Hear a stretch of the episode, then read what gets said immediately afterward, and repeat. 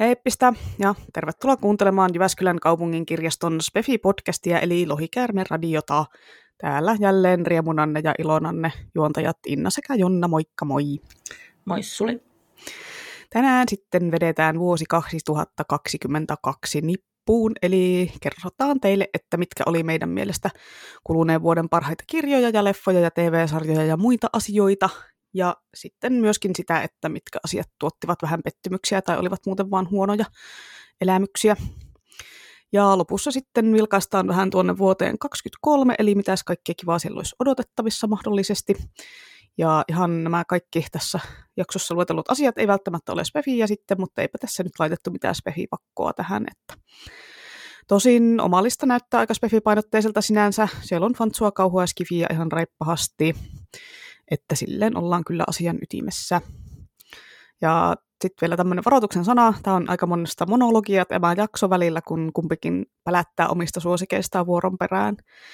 Ja Kaina ei ole kommentoitavaa siihen toisen suosikkiin, jos ei ole sitä lukenut tai katsonut, niin sitten vaan sille hmm. mm. Eli mennään tämmöisellä nyt tänään. Tästähän piti tulla sellainen lyhyt ja nopea jakso, missä esitellään vähän lyhyesti ja nopeasti asioita, mutta tota joo, ei tulla kahden lyhyt jakso. Osa, osataanko me edes tehdä oikein? Me ei osata tuolla. tehdä lyhyttä jaksoa. Ihan sama, vaikka meidän pitäisi puhua josta. Meille annettaisiin aiheeksi niin joku tosi spesifi simppeli, mistä saa kolme sivua. Keltainen lumi vai ei? Ananaspizzassa vai ei? Ananaskonvehdit vai ei? Niin. niin siitäkin varmaan saataisiin joku kolmen tunnin pälätys. Varmaan. Joo, no mutta mennään asiaan ensinnä tällä tutulla vanhalla hommalla, koska eihän Lohikärme-radion jakso olisi Lohikärme-radion jakso ilman mitä luet nyt osiota, eli mitä sinä Jonna nyt luet? No mä nyt siis eilen illalla luin sen Elina Pitkäkankaan sangin prologin, kun sä koko ajan hätyyttelit. Tota. Hätyyttelit siinä, eli prologin, en kerinyt enempää, alkoi väsyttämään. Ei siis, kyllä se ihan hyvältä kuulostaa tutulta ja kivalla lukea välillä suomeksi. Siinä on näköjään bonuksena näitä kiinankielisiä ilmaisuja aika paljon. Joo, no sä varmaan saat niistä vielä vähän enemmän irti, kun sä tiedät niitä sanoita, kun itse en, itse en osaa kieltä, niin en sieltä ehkä välttämättä kaikkia vivahteita huomaa, mutta hyvä, että luit edes prologin. yeah. Niin. Voit jatkaa tänään sitten siitä. Hmm.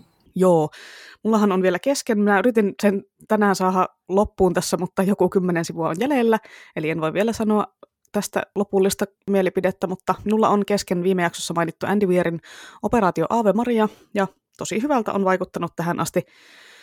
En tiedä, jos mä olisin lukenut se vähän aiemmin, niin se olisi ehkä päätynyt tähän jakson top-listalle, mutta tota, no, mä nyt katon sen lopun ensin ja katon, että miltä sitten tuntuu.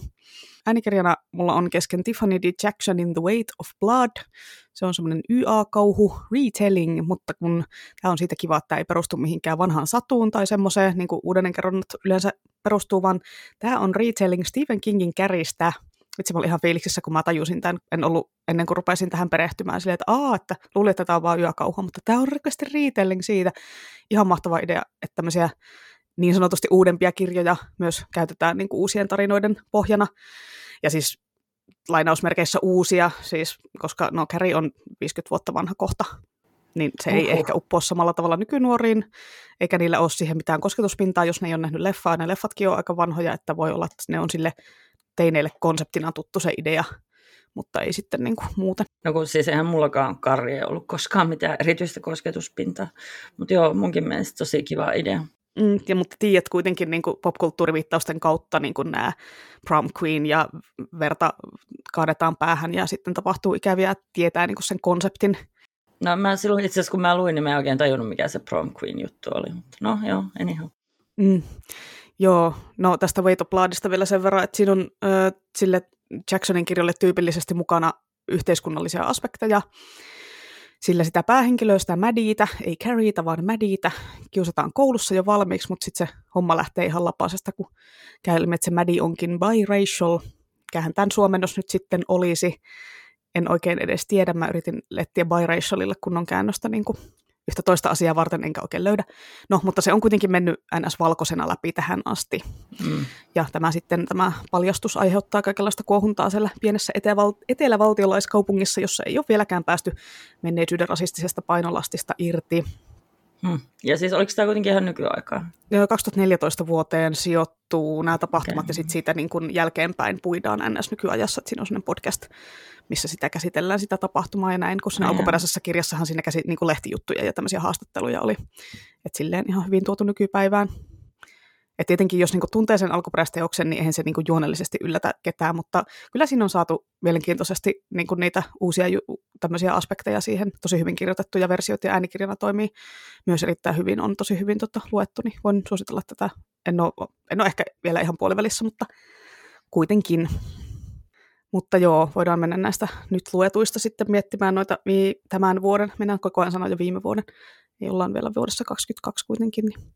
Että oliko sulla millainen lukuvuosi? Ja pidät sä yleensäkään jotain kirjaa niin kuin sun lukemisista tai muista tämmöisistä asioista? Itse voin sen verran sanoa, että mulla oli vähän määrällisesti kehno vuosi. Mä en päässyt enkä tule pääsemään mun Goodreads-lukutavoitteeseen. Mä laitoin sen sataan kirjaan. Nyt mä oon lukenut 83 kirjaa, niin en mä kyllä ehdi parissa viikossa 17 kirjaa mitenkään, mutta onneksi no, ei se nyt sinänsä haittaa, niin kuin mä viime jaksossa sanoinkin, että jos ei tule lukutavoite täyteen, niin sitten se ei tule ja ei se ole mikään ongelma. Et ei vaan nyt jaksanut lukea sata kirjaa tänä vuonna. Ollut niin paljon kaikkea muuta, mutta olen kuitenkin semmoinen intohimoinen listaaja ja kirja Excelien tekijä. Mulla löytyy kaikki luetut sieltä Goodreadsista ja sitten mulla on semmoinen oma kirja Excel, mihin mä laittelen luetut ja ostetut kirjat ja tilastoin niitä ja laitan sinne kirjailijoiden kotimaat ja onko ollut oma vai kirjaston kirja ja mitä genrejä se on ollut ja arvosanat ja kaikki keskiarvot siellä laskeskelen.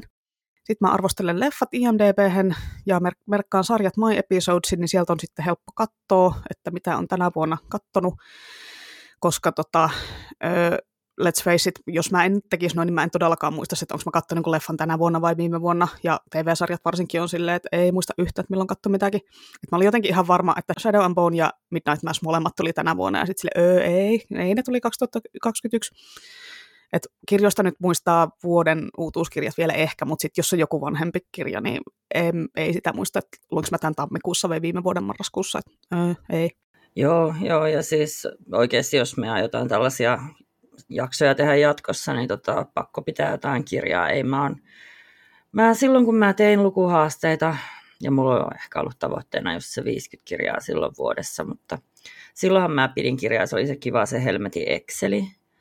Mutta mä nyt mietin taas tässä sitäkin, että milloin sitä on, kuinka monta vuotta siitä, että onko siitä kaksi vuotta vai neljä vuotta, kun mä viimeksi teen lukuhaaste. Että mulla on ollut ihan, on ollut ihan tuuliajolla tässä, tässä koko lukemisessa oikeastaan ja sitten varsinkin tuossa lukemisen seurannassa. Et ei, mulla ei, ole, mulla ei ole oikeasti yhtään mitään hajoa, mitä mä oon lukenut viime vuonna, tänä vuonna tai kolme vuotta sitten. Ja niin kuin, niin, se on vähän huonokin asia, kun mä en muista niitä, koska tota, en, en ole edes kerinyt lukea niin paljon kirjoja, niin sitten jos niistäkin vähistä vielä puolet unohtuu, niin huhu. Niin, no onneksi jos sä tässä nyt mainitset jonkun edellisenä vuonna luoton kirjan, niin kukaan ei tiedä. Ei niin. Kukaan ei tiedä, että sä luitkin se edellisenä vuonna vai ei. niin. Ja siis oikeasti tämä korona-aika nyt on aiheuttanut kyllä sen, että kaksi vuotta on vaan mennyt semmoiseksi ihan, se on vaan semmoista ihan purria. Niin että ei niin kuin erota, että tapahtuiko joku asia tänään vai viime vai sitä edellisenä vuonna, ei niin kuin ei pysty oikein vertailemaan niitä mihinkään. Mm. No, katsotaan, tehdäänkö me tämmöinen samanlainen jakso ensi vuonna sitten tähän samaan aikaan, että voidaan vuoden päästä sitten palata tähän ja katsoa, että onko pitänyt hyvin kirjaa. Mutta siis toi Goodreadshan on siis sinänsä tämmöiseen, mitä minä minäkin vuonna luin listaamiseen hirveän kätevä, tai sitten se Storygraph. Mä en oikein tiedä sitä Storygraphista, onko sinne suom- kotimaisia kirjoja hirveästi, kun mä luen aika paljon suomeksi, niin se on vähän hankala, jos siellä niitä ole. Sä et taida paljon lukea suomeksi. No mä niin luen tosi vähän suomeksi. Niin, niin sinänsä se voisi sopia sulle. Onko sun helppo muuten tota, valita edes semmoista niin vuoden parasta kirjaa, vai onko se semmoinen, että ei pysty yhtään päättää? Et ei kyllä itselle ainakaan ole et no ehkä jos lukisi sen viisi kirjaa vuodessa, niin sitten olisi helppo päättää niistä se yksi paras, mutta sitten kun lukee sen niin kuin satakunta kirjaa, niin aika vaikea. Et mä teen yleensä jonkun sen top 10 listan, tai no en mä siinäkään ole silleen tarkka, että siinä saa olla vain kymmenen kirjaa. Et jos siinä on par- vuoden parhaita kirjoja 9 tai 12 tai 13, niin ihan sama, että se on sitten top 13 lista. Tämän vuoden lista on top 11. Mennään Joo, sinne. siis mä hyvin harvoin edes teen mitään top 10 listaa, ei mulla niin kuin ole. Ja siis muutenkin vaikeaa, kun no, ei muista eikä osaa sijoittaa aikajanalle. Mutta siis kyllä mulla on ihan muutenkin oikeastaan vaikeuksia pistää tota viihdettä mihinkään paremmuusjärjestykseen, että kun se parhaus riippuu niin paljon ajankohdasta ja fiiliksistä, Ja sitten periaatteessa vasta paljon myöhemmin jälkikäteen voi niin tehdä järjellisiä arvioita. Ja sitten taas niitä värittää se nostalgia tai sitten kaikki muu mitä tuorempi, mitä on siinä lukenut välissä. Niin, mä tiedä. Enkä mä muista, mä en muista, onko mä selittänyt, että mä ylipäätään edes keksi niin kuin top 5 parhaita kirjoja, mitä niin kuin joskus joku kysyy. Että hei, ai sä oot kirjaston täti, mitkä on sun mielestä top 5 parhaita kirjoja, mitä oot lukenut? Niin mä oon dyyni ja, ja, ja, ja. Joo, ei, kun tota, ei mulla niinku sillä yksittäiset kirjat sillä niinku kolaha, koska sitten on kuitenkin lukenut niinku näitä maailmanrakentajia, fantasioita ja tai sitten niin kuin yhtä kirjailijaa niin paljon, että sen tyyli on sillä ihan semmoinen, että siis mulla menee top vitosen sitten siis kokonainen kirjasarja tai sitten kirjailija ennemmin kuin joku yksittäinen teos. Että kyllä mä niin kuin voisin jonkun, että sanoa, että mikä on Pratchettin paras kirja mun mielestä, mutta tota, sekin on periaatteessa vaan osa kokonaisuutta, enkä mä, en mä tiedä välttämättä toimisiko se yksittäisenä kirjana niin hyvin. Mm. Se olisi tämä yövartio, tai siis Night Watch, mutta... Mm. Mm. Niin, mutta jos minä sen luen tästä silleen tyhjä, tyhjästä vaan niin kuin tietämättä mitään koko Pratchettista, niin se voi olla, että se ei sitten minun mielestä niin, no kun mä en osaa edes totakaan sanoa. Siis mm. Siinä mielessä osaan, että se on siis sille vartiosto, vartiostosarjaan. Sarjaan, että kyllä se olisi hyvä lukea ainakin ne vartiostokirjat ennen mm. sitä, koska se päähahmo siinä ekspaantuu ja kehittyy ihanasti vaimsi, mutta tota, niin, niin, niin, hyvin vaikea sanoa, kun minähän en ajattele niitä tuolla, että olisin vain lukenut sen yövartioston sieltä ilman tietämättä kiekkomaailmasta yhtään mitään. No se nostalgia-aspekti on kans, että ei mulle niin sinne mun top 5 kirjoihin tuu mitään uusia kirjoja, koska siellä on ne vanhat suosikit, joiden mm, ohi ei pääse niin. mikään, koska niissä on niin suuri se nostalgia-arvo, vaikka välttämättä ne ei niin kirjoina teknisesti sitten, jos ne lukisi eka kertaa nyt, niin ei olisi välttämättä niin hyviä. Niin, niin se on. Mm, no, mutta sitten jokainenhan saa arvioida niin lukemisensa ihan omalla tyylillään. Ja esimerkiksi just tuo Goodreadsin 1-5 tähden arviometodi, niin se on tosi kankea. Että no IMDBssä on 1-10, niin se antaa jo vähän enemmän sävyjä. Että kun Goodreadsissa ei voi edes antaa puolikkaita tähtiä, että sitten pitää aina pyöristellä ne johonkin, niin sitten on vähän silleen, että ää. Ja sitten olisi vielä parempi, jos voisi antaa arvosanat erikseen niin kuin vaikka kirjan kieliasulle ja tämmöisille seikoille. Sitten voisi antaa hahmoille, juonelle, mm. tunnelmalle, tälle niin kuin erikseen niitä tähtiä, että niin kuin, oliko hyvä vai huono. Niin sitten olisi helpompi valikoida itselleen luettavaa. Että esimerkiksi sen perusteella, että okei, että niin kuin mulle tämä aspekti on tärkein, että mulle niin kuin kieliasu, muut tämmöiset kaunokirjalliset seikat ei ole niin tärkeitä kuin että kirjassa on hyviä hahmoja että mä voisin löytää sitten semmoisia hahmovetoisia kirjoja paremmin, ja sitten joku muu voisi olla sille, että no hahmoilla ei ole niin väliä, kunhan se on hyvin kirjoitettu, niin se voi sitten etsiä sen perusteella ja näin. Että niin kuin Storygraphissa ainakin voi luokitella niitä kirjoja eri tämmöisillä niin kuin määreillä, että voi täkätä sille, että tämä kirja oli hidas tai nopeatempoinen, tai oliko pelottava tai tunnelmallinen tai näin, mutta en mä vaan jaksanut siirtyä sen käyttäjäksi kauhean vaiva. Sinne voi kyllä importata kaikki Goodreads-tiedot, mutta ah, kauhean duuni. En hmm. tiedä, mutta ehkä pitäisi, kun Goodreads on siellä Amazonin korporaatiosateenvarjo alla, niin pitäisi sitä vastustaa ja kaikkea. Joo, siis tota, joo, mun mielestä on tosi hyvä idea noin erilliset arvosanat, että kyllä ehdottomasti. Ja sitten, sitten jos kaikki osa-alueet onkin viiden tähden alueita, niin sitten ne parhaat tosi äkkiä erottuu sieltä joukosta. Mun pitää varmaan vilaista toi Storygraph. Tota, mä en varmaan halua käyttää Goodreadsia, mä en oikein jaksa sitä, että muut on jo arvioinut samaan, tai enkä mä oikeastaan jaksa sitäkään, että muut näkee mun arviot. Mielestäni on henkilökohtainen asia. Ja lisäksi se on ihan liian paljon kuin IMDB, niin siis hassu, että sä sinnekin kirjoittelet niitä. En mä siis kirjoittele, mä vaan laitan Ai tähdet. Okei, okay, joo, joo. Ja joo. tavallaan arvioin, en mä kirjoita sinne yhtään mitään. Mutta kun siis tosiaan, että molemmat IMDB ja Goodreads on mulle semmoisia, että siellä on hirveä määrä arvostelijoita, jotka on täysin väärässä. Niin, no kannattaa sitä storygrafia tosiaan kokeilla, mutta ja siis eihän tuolla Goodreadsissakaan ole pakko kirjoittaa mitään arvioita tai laittaa tähtiä tai katsoa muita arvioita, että voi vaan merkata itselleen luetuksi, niin se on sitten semmoinen niin luettujen kirjojen lista, sieltä on helppo katsoa, että milloin luin tämän tai jotain, että ei, ei se ole ihan vapaaehtoista sitten kaikki niin, muu tietenkin. siellä. Niin tietenkin, mutta kuinka, kuinka niitä voisi olla lukematta, kun ne tarjolla on? Niin, no, meitkö saa aina lukea iltapäivälehtien kommentitkin kaikista artikkeleista? Välillä. Ja luen mä kans ton keskisuomalaisen lyhyet palstan. Joo, no se nyt ei ole edes niin paha kuin tota, iltapäivälehtien kommentit. Mutta tota, no se on kyllä keskisuomalaisen lyhyet on semmoinen päivittäinen itsekidutus, mikä kuitenkin pitää sieltä aina katsoa. Niin ja itse tyydytys, koska tota, esim. maanantaina siellä joku oikeasti luuli Halosen olevan vielä presidentti. Okay. Mä, niin kuin, mä niin kuin tiesin, että osa ihmisistä elää ihan eri aikakaudella, mutta kiva saada tälleen niin kuin edes kymmenen vuoden tarkkuudella selvyys siitä, että mihin aikaan ne on jumahtanut. Joo, mä kävin katsomassa, tota, kun huomasin tämän sun kommentin tässä, että joo, siellä kyllä joku puhuu Halosesta. En... Se sanoi, että Halo sen vallan aikana joo, nyt. Joo, en minä tiedä, onko joku toinen Halonen, joka käyttää valtaa jossain toisessa porukassa, mutta joo, Selvä. Mutta joo, ehkä palataan nyt aiheeseen tässä vaiheessa. Joo. Mä nimittäin mietin myös, että minkä perusteella niin kun mä nostan jonkun kirjan sinne parhaiden joukkoon ja jotain toista en nosta. Että tietysti nyt nostan yleensä vaan niitä neljä viiden tähden kirjoja, että harvoin nyt kolme tähteä annan kirjalle ja sitten on, sitten on sitä mieltä, että tämä oli yksi vuoden parhaista, että kyllä ne on niitä neljä viiden tähden. Mä nyt annoin neljä tähteä, on antanut viidelle kirjalle, että en mä niitä ihan kaikkia sieltä voi nostella. Menee vähän pointti koko listasta, jos mulla on 40 kirjallista.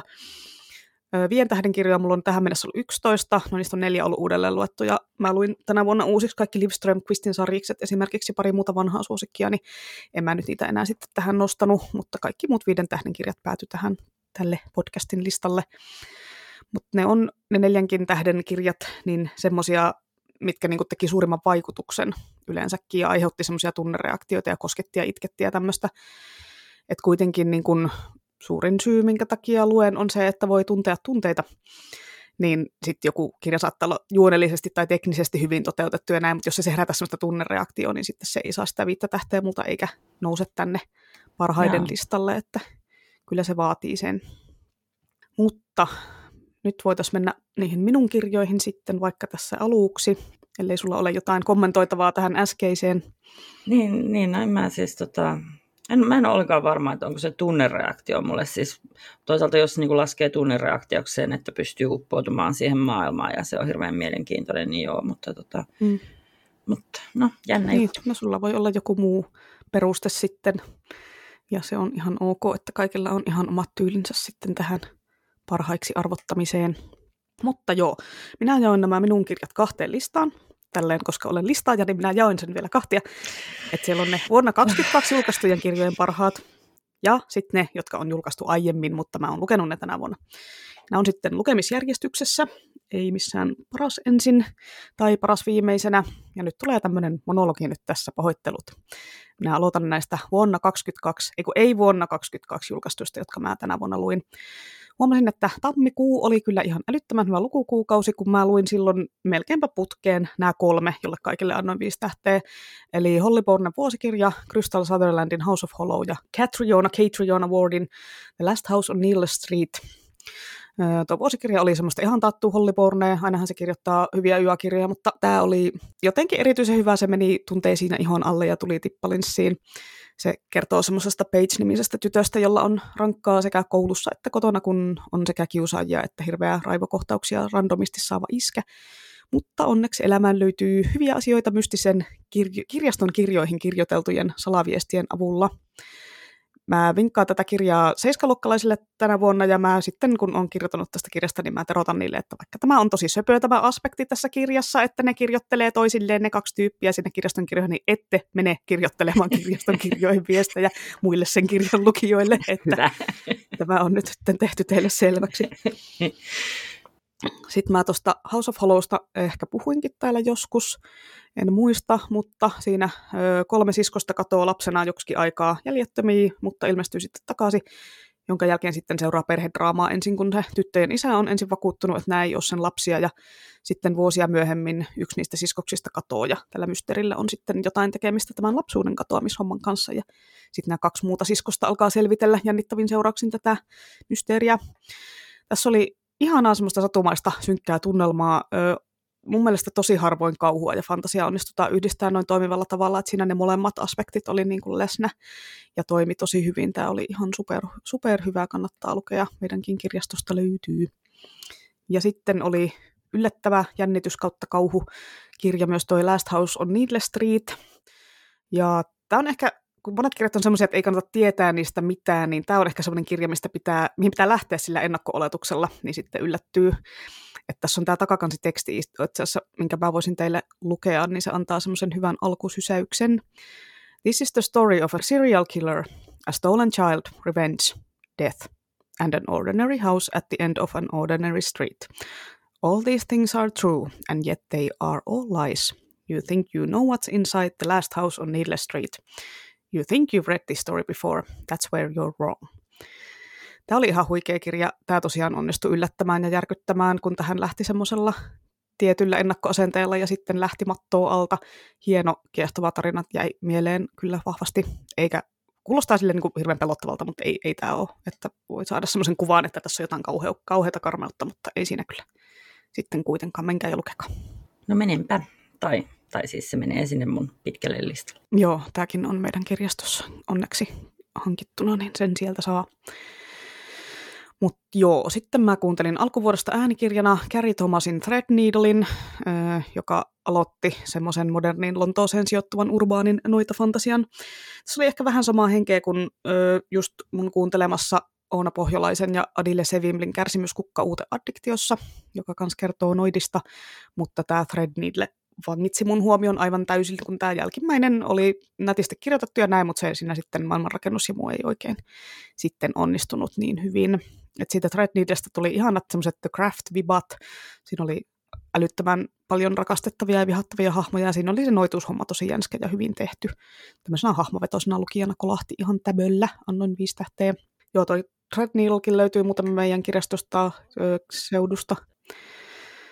No, mutta sitten tämän setin ainut kotimainen kirja, tämmöinen vähän takavasemmalta yllättäjää, puun takaa mustana hevosena tuli.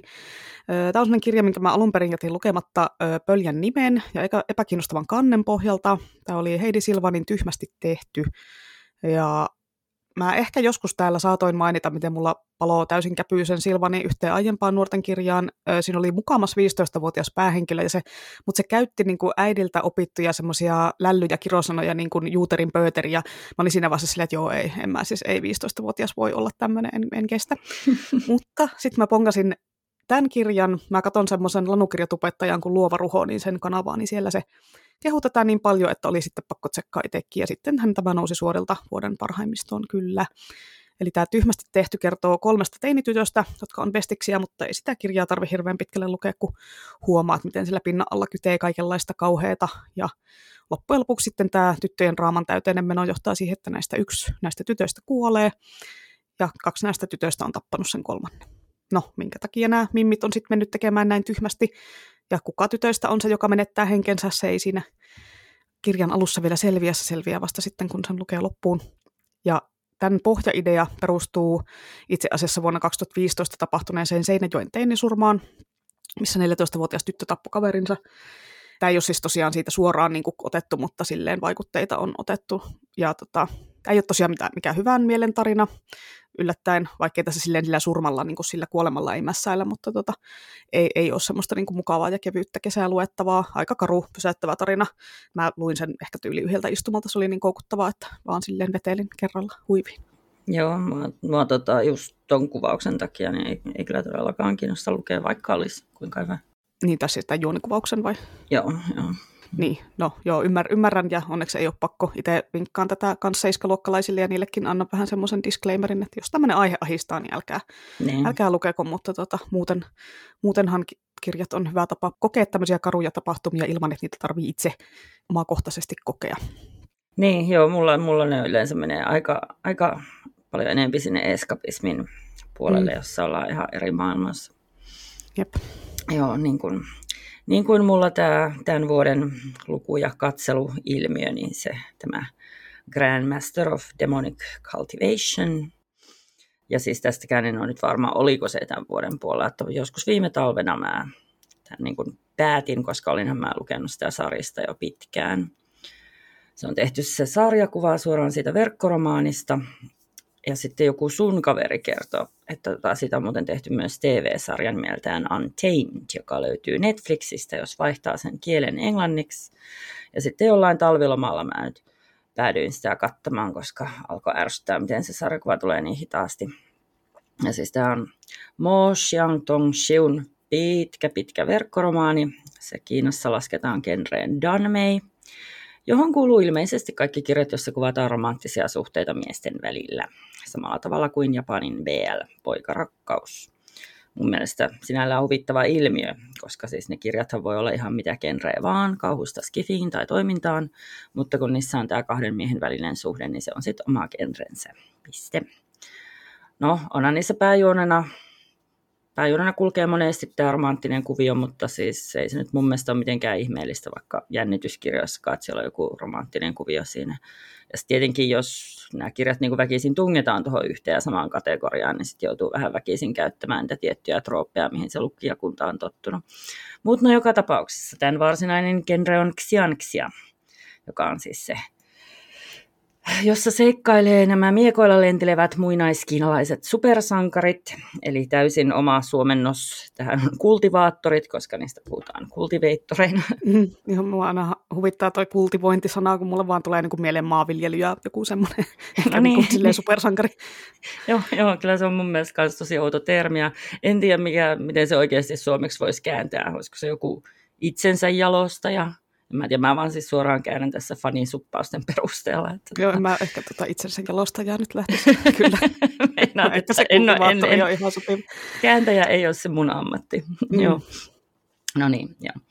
Mutta tarina kertoo siis Veivuksianista, parjatusta ja peljetystä suuresta demonisesta kultivaattorista, joka kuoli 13 vuotta sitten ja herää nyt yhtäkkiä ihan uudessa kehossa – joka kuuluu mielenvikaiseksi perversiksi leimatulle nuorelle miehelle, joka elää vankina omassa kodissaan. Että siinä mielessä kiva herätys.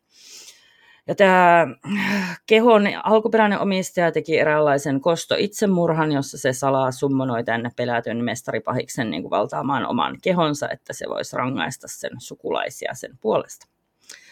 No, tämä Veivuksianin maine on sen kuoleman jälkeen vähän turhan paljon liioteltu, koska ihan hauska ja kiva tyyppi se on. Mutta no minkäs teet, kostettava on. Ja no, tämä alkuasetelma hoidetaan pois niin kuin kiitettävän nopsasti ja keveesti ja hauskasti, ja sitten se veivuksiaan karkaa selässä etsimään uudelle elämälleen uusia haasteita.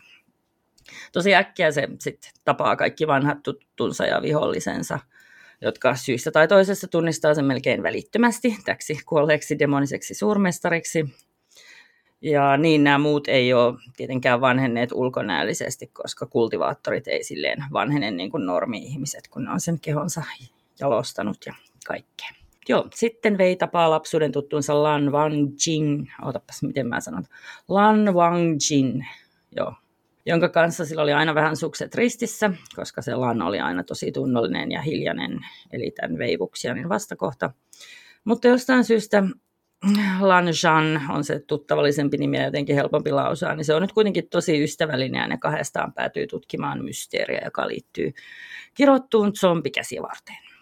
Eli nämä on vähän niin kuin tämmöinen supernatural, että niillä on Case of the Week ja joo, Monster of the Week ja sitten no, ei, Joo, tai siis alussa se vaikuttaa siltä, mutta ja tuon se nykyajan juoni, missä mennään, mutta sitten se mysteeri kuitenkin paisuu ja alkaa vähän, tuntuu, että se alkaa vähän liittymään kaikkeen ja mutta joo, kyllä ne ratkoo siinä matkansa varrella tosiaan supernatural-tyyliin myös muita pahoihin henkiä ja AVC ja demoneihin liittyviä tapauksia. Ja sitten samalla ton veivuksia niin muisti palailee pätkittäin.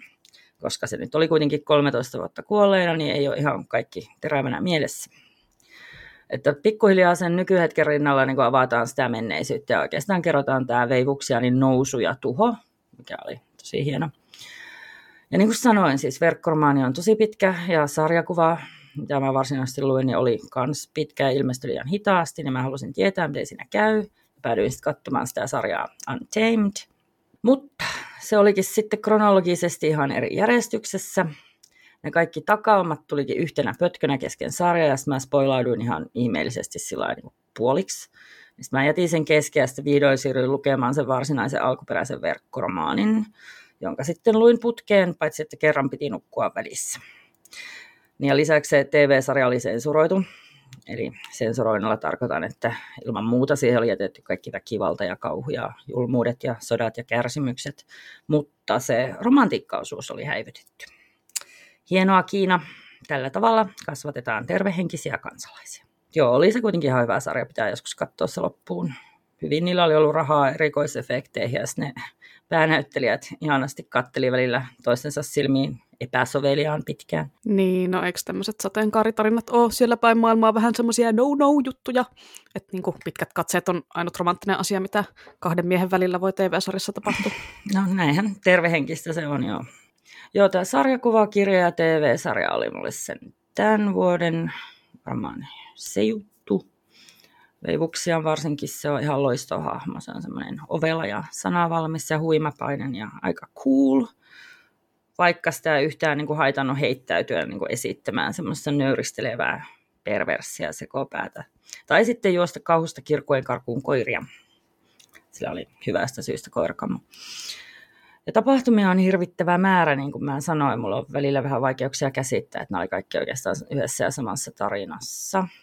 Sitten se Veivuksianin ja Lan Wangjin romanssi oli itse asiassa aika kaunis. Tosi slow burn kylläkin, se kesti painettuna sen viisi kirjaa. Sitten tarinan loppuun on kirjoitettu bonuslukuja, jossa kerrotaan sitten jotain ajasta sen päätarinan jälkeen. Ne onkin sitten yllättäen niin kuin ihan sitä ihteään tota, kirjallinen termi tälle lienee erotiikka, jopa hieman kinkyäsettiä No niin. Onko nämä kirjat nyt siis niin luettavissa netissä ilmaiseksi vai miten tämä verkkoromaani toimii? ja siis tuolla kirjailijallahan, jonka nimeä en nyt edes yritä lausua, niin sillähän on muitakin samantyylisiä kirjoja ainakin kansikuvan perusteella. Mä teen tämmöisen rohkean oletuksen, ja näitä on hankittu myös keskikirjastoihin. Eli jos tämmöinen kiinalainen poikaromanssi kiinnostaa, niin ei kun vaan varailemaan.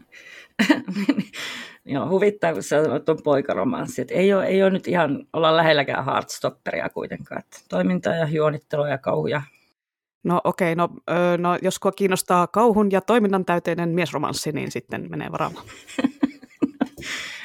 no joo, en tiedä. Siis, no, siis mietin, että jos, jos Jurassic Worldissa siinä on niin se leffan ajan kestävää semmoinen säpinäkinastelu niiden päähenkilöiden kesken, niin onko se sitten dinosaurusten täyteinen heteroromanssi.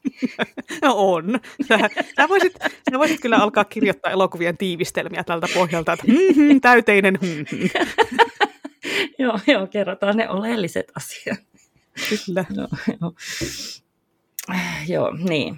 No siis jo noista verkkoromaaneista siis on minäkin vähän pihalla. Mä löysin ton romaanin fanikäännöksen. Se, on, se oli ilmanen ainakin siihen aikaan nythän kun siitä on se painettu virallinen versio, niin tota, saattoi olla, että se itse asiassa silloinkin oli vähän niin kuin ikään kuin laittomasti verkossa, koska siitä oli jo tullut tämä virallinen käännös. Toisaalta se on jonkun siis fanien tekemä käännös, että mm. niin vaikea sanoa, onko se nyt mitenkään erityisen laiton. Mutta sen mä löysin, pitää tosiaan hankkia itselle joskus ne painetut versiot.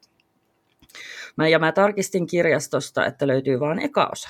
Että tämä on nyt jäänyt vähän piti heti tehdä hankintaehdotus niihin, että siis viesosa ei ole vielä ilmestynyt, kai se kohta tulee, mutta että pitäisi olla ainakin 1-4 neljä osaa saatavilla. Joo, ei ole näköjään oltu hankinnassa ajan tasalla, mutta onneksi Jonna hoitaa, onneksi että saadaan hoidan. kiinalaista poikaromantiikkaa kirjastoon. Mitä se nyt oli? Kauhun täyteistä. Kiinalaista kauhua. Joo, Joo, siis nämä on tosi varattuja ja lainattuja nämä kaikki, että tota, hyvä, että niitä on meillekin hankittu ja ihmiset niitä selkeästi tykkää lukea. Mutta siis jos mä nyt laitan Googleen hakusanaksi niin tämän kirjan nimen ja internetnovelliin, löydänkö mä sen niin kuin ilmaiseksi luettavaksi vai pitääkö mennä jonnekin Wattpadiin tai johonkin tämmöiseen palveluun, mistä niitä voi lukea vai miten tämä, niin kuin, en mä selitä siis vähän. Tota, kun... Ihan kokeilla, mutta älä, älä pistä internetnovel, vaan pistä webnovel. Ahaa. Siis kyllä mä, mä hain sitten ihan tuolla Grandmaster of Demonic Cultivation nimellä ja sitten tota webnovellilla, koska siis myöskin se sitä sarjakuvia tarjoaa, niin löytyi tämmöinen ihan webnovel.com-palvelu, missä se vissiin nykyään on. Ehkä se oli jo silloinkin, se ei vaan silloin tullut vastaan, en tiedä, mutta tota, näytti, näyttäisi olevan ilmainen sielläkin, mitä mä vähän availin niitä chaptereita. No. Tämä, ja siis tämä ei ole pelkästään mulle ilmiö, että tota, niin, niin mitä on kattellut, niin siis kyllä tämä niinku oikeastaan toisen kiinalaisen Danmeen tällaiseen yleiseen tietoisuuteen ja yleiseen obsessoitumisasteeseen, mitä on vähän kattellut noita fani, fanisaitteja tuolla, tämä just tämä Grandmaster of Demonic Cultivation. Mm. En ole ainoa, ainoa tässä hommassa. Muita, muita tämän vuoden parhaita kirjoja, mitä mä muistan, niin musta tuntuu, että mä oon tässä podcastissa ne jo kehunut Eli se oli se tietenkin se Juhani Karilan pienen hauen pyydystys.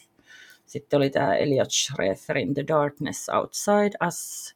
No Brandon Sandersonilta mä luin Stormlight Archivin välikirjan Dawn Shardin, joka oli tosi hyvä, ja sitten Skyward-sarjan Sitonikin Cytonic. Satanic, tässä niin, puhuttiin satanic, aikaisemmin, että miten tämä lausutaan. Sovitaan, että se on Satanic. Joo, se oli vähän pettymys tota, niihin aiempiin osiin verrattuna.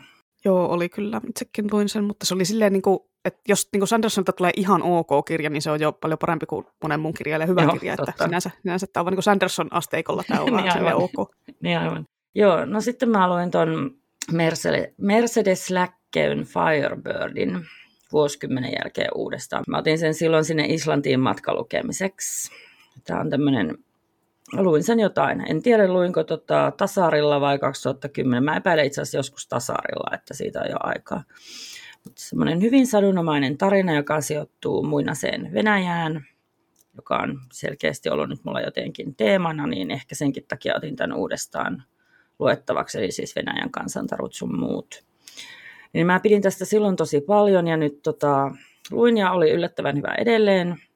Tosiaan siellä oli mukavia niitä kaikkia vedenhenkiä taas. No ei niin paljon kuin yleensä, mutta kuitenkin tunnisti heti, että jaa, tämä on taas tätä, jes, jes. Mutta, mutta niin, sitten kun puhuttiin sitä Goodreadsista, niin mä kävin huvikseni katsomassa siellä tämän arvostelut ja heti ärsynnyin, että joo, kyllä se päähenkilö oli semmoinen naisia naurattava ja vähän huithapeli, mutta se nyt kuitenkin oli tsaarin poika muinais-Venäjällä, että tota, en mä tiedä miten se olisi toiminut, jos se olisi ollut nykymittapuulla kauhean korrekti tyyppi. Mä siinä jo lukiessa kiinnitin huomiota, että aah, tällainen tapaus. Ja mä jäin niin miettimään, että onko mä jo liikaakin tottunut semmoisiin tiedostaviin päähenkilöihin, että kuitenkin vaan aika pieni osa maailman väestöstä sellaisia on, ja tämä on kuitenkin aika uusi ilmiö että pitää kaikilta kannalta vähän miettiä juttuja. Hmm. Ja mukava jäpä se oli, parhaansa koitti. Parasta tuossa oli se satumainen tunnelma ja rakenne. Ja sitäkin joku kerkisi siellä Goodreadsissa haukkua, siis schmacks. No ehkä sun ei kannata lukea niitä arvioita, kun ärsyttää noin paljon, niin. tai sitten vaan koitat ignorata, koska kyllä siellä on minunkin lempikirjoja haukuttu paljon, mutta en minä jaksa siitä ottaa. Äh, jotenkin ärsyttää. Niin, minulla oli vielä tässä yksi kirja näköjään, eli minä tämänkin ehkä mainitsin täällä joskus alkusyksystä, koska minä luin ö, ton kaverin suosituksesta Daniel Keysin Flowers for Algernonin, ja tämäkin kyllä jäi mieleen ja teki vaikutuksen, vaikka no tässäkin myös tietyt aspektit on päässyt aika lailla vanhenemaan. Silleen tietenkin ymmärrettävää, kun se tämä tarina on niin kuin 50-luvulta, että esimerkiksi suhtautuminen vammaisiin on aika eri tasolla siinä kuin nykyään. Mutta tämä oli hyvin mielenkiintoinen ajatuksia herättävä surullinen tarina. Ihan syystä kyllä minun mielestä Skifin klassikkoteoksiin laskettu. Joo, sitten voitaisiin mennä niihin tämän vuoden kirjoihin. Mulla on näitä viisi kappaletta tällä listalla ja nämäkin on lukemisjärjestyksessä. Ja ensimmäisenä oli Annukka Salaman kauan, kauan odotettu Ripli nopea yhteys, mitäs, mitä minä jo hehkuttelinkin joskus aiemmin tänä vuonna täällä, niin en minä nyt sitä juonta rupea tässä kertaamaan, mutta sanon vielä kerran, että tämä oli aivan ihana kirja, semmoinen oikein ahmittava, ei malttaisi laskea käsistään aika äkkiä. Minä tämänkin vetäisin ihan huippuja hahmoja ja dialogia, että Annukka Salama kirjoittaa niin kuin varmaan parhaita YA-dialogeja, mitä nykyään löytyy. Sitten tässä on huikeata nörttimeininkiä ja pelijuttuja ja söpskää romantiikkaa ja kaikkea ihkuu ja kivaa ja näin, niin siellä on yhdessä paketissa kaikki. Sitten seuraavaksi, tämänkin minä mainitsin aikaisemmin joskus täällä, mutta en ole tästä puhunut sen enempää. Mainitsin vaan, että odotan sitä tai näin, niin nyt voin sitten kertoa. Niklas Aanbergin poika, joka käveli vetten päällä. Itse minä odottelin tätä aivan intopinkeenä siitä asti, kun minä kuulin tästä. Tämä tarina sijoittuu hieman yllättävästi Yhdysvaltoihin, vaikka on ihan suomalaisen ihmisen kirjoittama. 90-luvulle sijoittuu vielä jopa huhu. Ja tämä kertoo 14-vuotiaasta Danielista, joka päätyy semmoiselle omituiselle kesäleirille, jossa on vahva hierarkia ja ankarat säännöt. Ja tämä Danielin isä on mukana semmoisessa yhteisössä, josta Daniel ei, Daniel ei paljon tiedä. Ja tämän saman leirin se sen isäkin on kokenut sen ikäisenä, eli tämä on vähän tämmöinen perhejuttu. Kaikki siellä leirillä on nuoria miehiä ja poikia ja niistä muodostuu kesän aikana semmoinen tiivis yhteisö, joka sitten alkaa vähän saada semmoisia kulttimaisia piirteitä pikkuhiljaa. Ja niin leirin kammottavat tarkoitusperät alkaa sitten pikkuhiljaa valjata sille Danielille samalla kun se alkaa tutustua sen sisällä asuvaan Dark-nimiseen olentoon, joka antaa sille Danielille pelottavia voimia. Ja tämmöisenä Stephen King-fanina, tämmöinen nuoren pojan kasvutarina yhdistettynä yliluonnollisiin juttuihin ja kauhuteemoihin ja uskontoon ja kultteihin ja ysäriin, tietenkin uppos mulle ihan täysillä, mutta ei tämä ollut mikään King Pastissi, silleen kyllä tämä seisoi ihan omilla jaloillaan. Tämä ei ollut kaikkein helpoin kirja välttämättä, hyvin semmoinen rauhallinen tempo, etenee hitaasti, paljon tavaraa ja yli 500 sivua pitkä, eli jos olet hirveän kärsimätön lukija, niin ehkä tämä ei ole sitten sulle, mutta tosi originelli tarina, ja ää, mä lukijana arvostin hirveästi sitä, että en, mä en osannut oikein arvata, että mihin suuntaan tämä tarina niin kuin loppujen lopuksi menee, että kun aika paljon kirjoja on lukenut, niin mun mielestä on ihan kiva, että on semmoisia kirjoja, missä se juoni ei mene silleen tuttujen kaavojen mukaan, etkä heti alusta jo arvaa, että miten tässä käy, vaan tulet yllättymään. Onneksi tämä kirja saa jatkoa. Tämä jäi nimittäin tosi jännään kohtaan. Hirmu hyvä, yksi vuoden parhaita, viisi tähteä annoin sille, että heilahti. Niin, eli siitä tulee sitten trilogia, niinkö? Mm, joo, tämä on jo niin kustantajan taholta luvattu, että tästä tulee trilogia ennen kuin eka kirja oli edes pihalla. Eli joo. Harvinaista nimittäin nykyään, että tämmöisiä trilogioita kustannetaan. Yleensä aina mennään silleen tylsästi kirja kerrallaan. Ja sitten toinen vuoden ehdottomasti parhaista oli tämä seuraavaksi näistä luettu, eli Elina Pitkäkankaan YA Fantasia Sang, josta tuossa alussa jo puhuttiin, ja Elinan kirjojahan mä oon tällä hehkutellut ennenkin, eli odotukset oli aika korkealla tähän kirjaan, mutta kyllä ne onneksi sitten myös palkittiin. Sang tosiaan sijoittuu kuvitteelliseen aasiasteemaiseen paikkaan nimeltä Fusang, ja päähenkilönä on 16-vuotias Kong Davei, joka elää semmoisessa köyhässä vuoristokylässä ja salakuljettaa öisin kiellettyä tavaraa maksaakseen pois sisarustensa kansalaisvelat. Mutta sitten semmoisen onnettoman tapahtumaketjun seurauksena se Davei päätyy sinne Fusangin pääpa- pääkaupunkiin Penglaihin, jota hallitsee semmoinen julma valkoisen tiikerin klaani, jonka henkivartijakaartiin tämä Davei sitten päätyy. Ja sen myötä sitten Davei sekaantuu valtaklaanien välisiin draamoihin ja tästä sitten seuraa, että Davei itse ja sen koko perhe on pian suuressa vaarassa. Ja no, Davain ainoa tavoite sitten jossain kohtaa on päästä takaisin pohjoiseen perheensä ja rakkaansa luo, mutta onnistuuko siinä? No, sitä saakin sitten jännittää. Sang ei ole tosiaan mitään perinteistä fantasiaa. Tässä yhdistyy Aasia-mytologia juttuihin hieman semmoisia dystopia- ja skifi-elementtejä. Sitten tässä on tosi vauhdikasta toimintaa ja sateenkaarevia teemoja. Ja no, Elinan kirjoitustyylin tuntien siinä joutuu todella paljon jännittämään niiden päähenkilöiden puolesta ja oikeasti pelkäämään, että miten tässä käy. Ja tietenkin tämä on myös kirjoitettu älyttömän kauniisti ja tässä on tehty huol- huolella taustatyö ja tämä maailma on sellainen, että tänne haluaa vaan upota ja haluaa tietää lisää niin kuin tästä maailmasta. Että oli kyllä, voisin sanoa, että tämä oli vuoden paras kirja, lunasti kaikki odotukset 5 kautta 5 ja sullehan minä tätä suosittelisin kyllä tosiaan, kun noin aasialaiset kultivointiasiat niin, niin, niin, ja muut tommoset, niin veikkaisin, että sinulle uppoaa kyllä. Mutta nyt sinä olet ilmeisesti päässyt. Prologin, kyllä. Prologin verran. No niin, hyvä, että, hyvä, että al- alkoi sinunkin matkasi sitten tässä. Itsehän en koskaan hilloa kirjoja hyllyssä, vaan luen kaiken heti, kun ne minulle suositellaan. niin, aina heti, kun joku suosittelee mulle joku kirjan, heti luen sen. Joo, kyllä. Ja sitten mulla on tässä vielä Finlandia junior-ehdokkaaksikin noussut Maris Harasikoskisen pudonneet. Sekin iski vähän takaa vasemmalta hyvyydellään. Mä tykkäsin siitä auringonpimeästä puolesta, mikä sen Finlandia juniorin silloin voitti joitain vuosia sitten, mutta ei se sille räjäyttänyt mun tajuntaa, mutta tämä kyllä onnistui siinä, että mulla oli tuossa semmoinen kolmetuntinen bussimatka tuossa joku aika sitten, minne mä otin tämän kirjan mukaan matkalukemiseksi, ja sitten mä vaan niin kuin ahmin melkein sen koko kirjan siinä matkan aikana aivan täysillä, että ajantaju katosi, mä olin ihan sellaisessa uppoutuneessa tilassa siinä niin kuin naamas kiinni kirjassa, oli ihan mahtavaa. Harvoin uppoa tolleen niin kuin mm, täysillä kirjoihin. Hienoa harvoin on aikaa silleen niin kuin tuntikausia luki, lukea, paitsi tuollain reissuilla, niin silloin kyllä oli hyvä, että oli tuommoinen mukana. Tästä kirjasta ei oikeastaan kansi tietää ihan hirveästi etukäteen. No, mä kerron sen verran, että ne tapahtumat sijoittuu semmoiselle Turnaround-nimiselle kadulle pikkukaupunkiin Englantiin, jossa siellä sitten paikallisen nuoren miehen Ianin ja Suomesta isänsä perinnön perässä saapuvan Eliaksen ja salapäräisen Keiksi itseään kutsuvan hahmon tarinat kietoutuu yhteen jännällä tavalla todella semmoinen vangitseva mysteeri. Sitä lukiessa oli ihana tehdä semmoisia ahaa-havaintoja niistä juonen koukeroista. Oli erittäin palkitsevaa, kun huomasi jonkun semmoisen jutun, että oo, tässä on tämmöinen, mutta en kerro siitä sen enempää. Tämä oli tosiaan Finlandia junior-ehdokkaana saanut tosi hyviä arvioita, tosi paljon hehkuteltu ympärinsä ja minäkin tässä hehkuttelen ihan tälleen suvereenisti, että lukekaa, lukekaa. Sitten vielä viimeinen kirja. Oikein tämmöinen överi YA-romantiikka. Tämä Nikola Joonin uusin Rakkauden askelkuviot.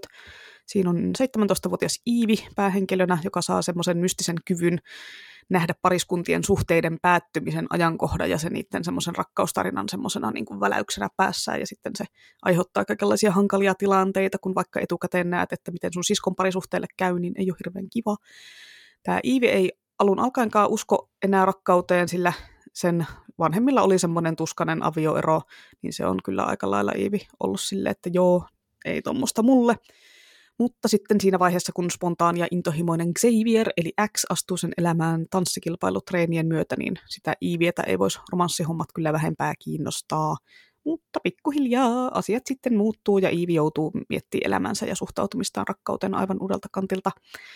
Mä ootin, kun mä aloitin tämän kirjan, että tässä on taas tämmöinen tyypillinen YA-romanssi, bla, bla, mutta onhan tässä, on tässä siis niitäkin piirteitä, mutta tämä onnistui myös silleen yllättämään mut ja kyllä itkin. Et siinä vaiheessa, kun kirja herättää niin suuria tunteita, että mä oikeasti rupean itkemään, niin kyllä se aika lailla päätyy sinne vuoden parhaiden listalle. Että jos et kestä imeliä romanssijuttuja, niin sitten ehkä ei kannata tähän koskea, mutta jos haluaa sellaista ihkua teinimenoa, joka menee tunteisiin, niin sitten vaan siitä lukemaan. Niin, no se vähän riippuu kestä. Kyllä mä siis välillä luen tosikin imeliä juttuja, mutta tota, niin, niin, joskus ne sitten tökkii tosi paljon. Niin. Pieni. Mutta teinimenosta, mitä mä oon lukenut, tuli mieleen, niin sitten luin lastenkirjan. Oho. Joo, sen takaa mä olin palautusautomaatilla ja takakannen kuvaus jäi kiinnostamaan. Mietinkin, että mistä sä lastenkirjan sait kätees, mutta niin palautusautomaatilla. Joo, siinä, siinä palautusautomaatilla siellä pongaa tällaisia kaikkia mm. hienoja helmiä. Ja sen nimi oli siis Hirviö ja Helmikki.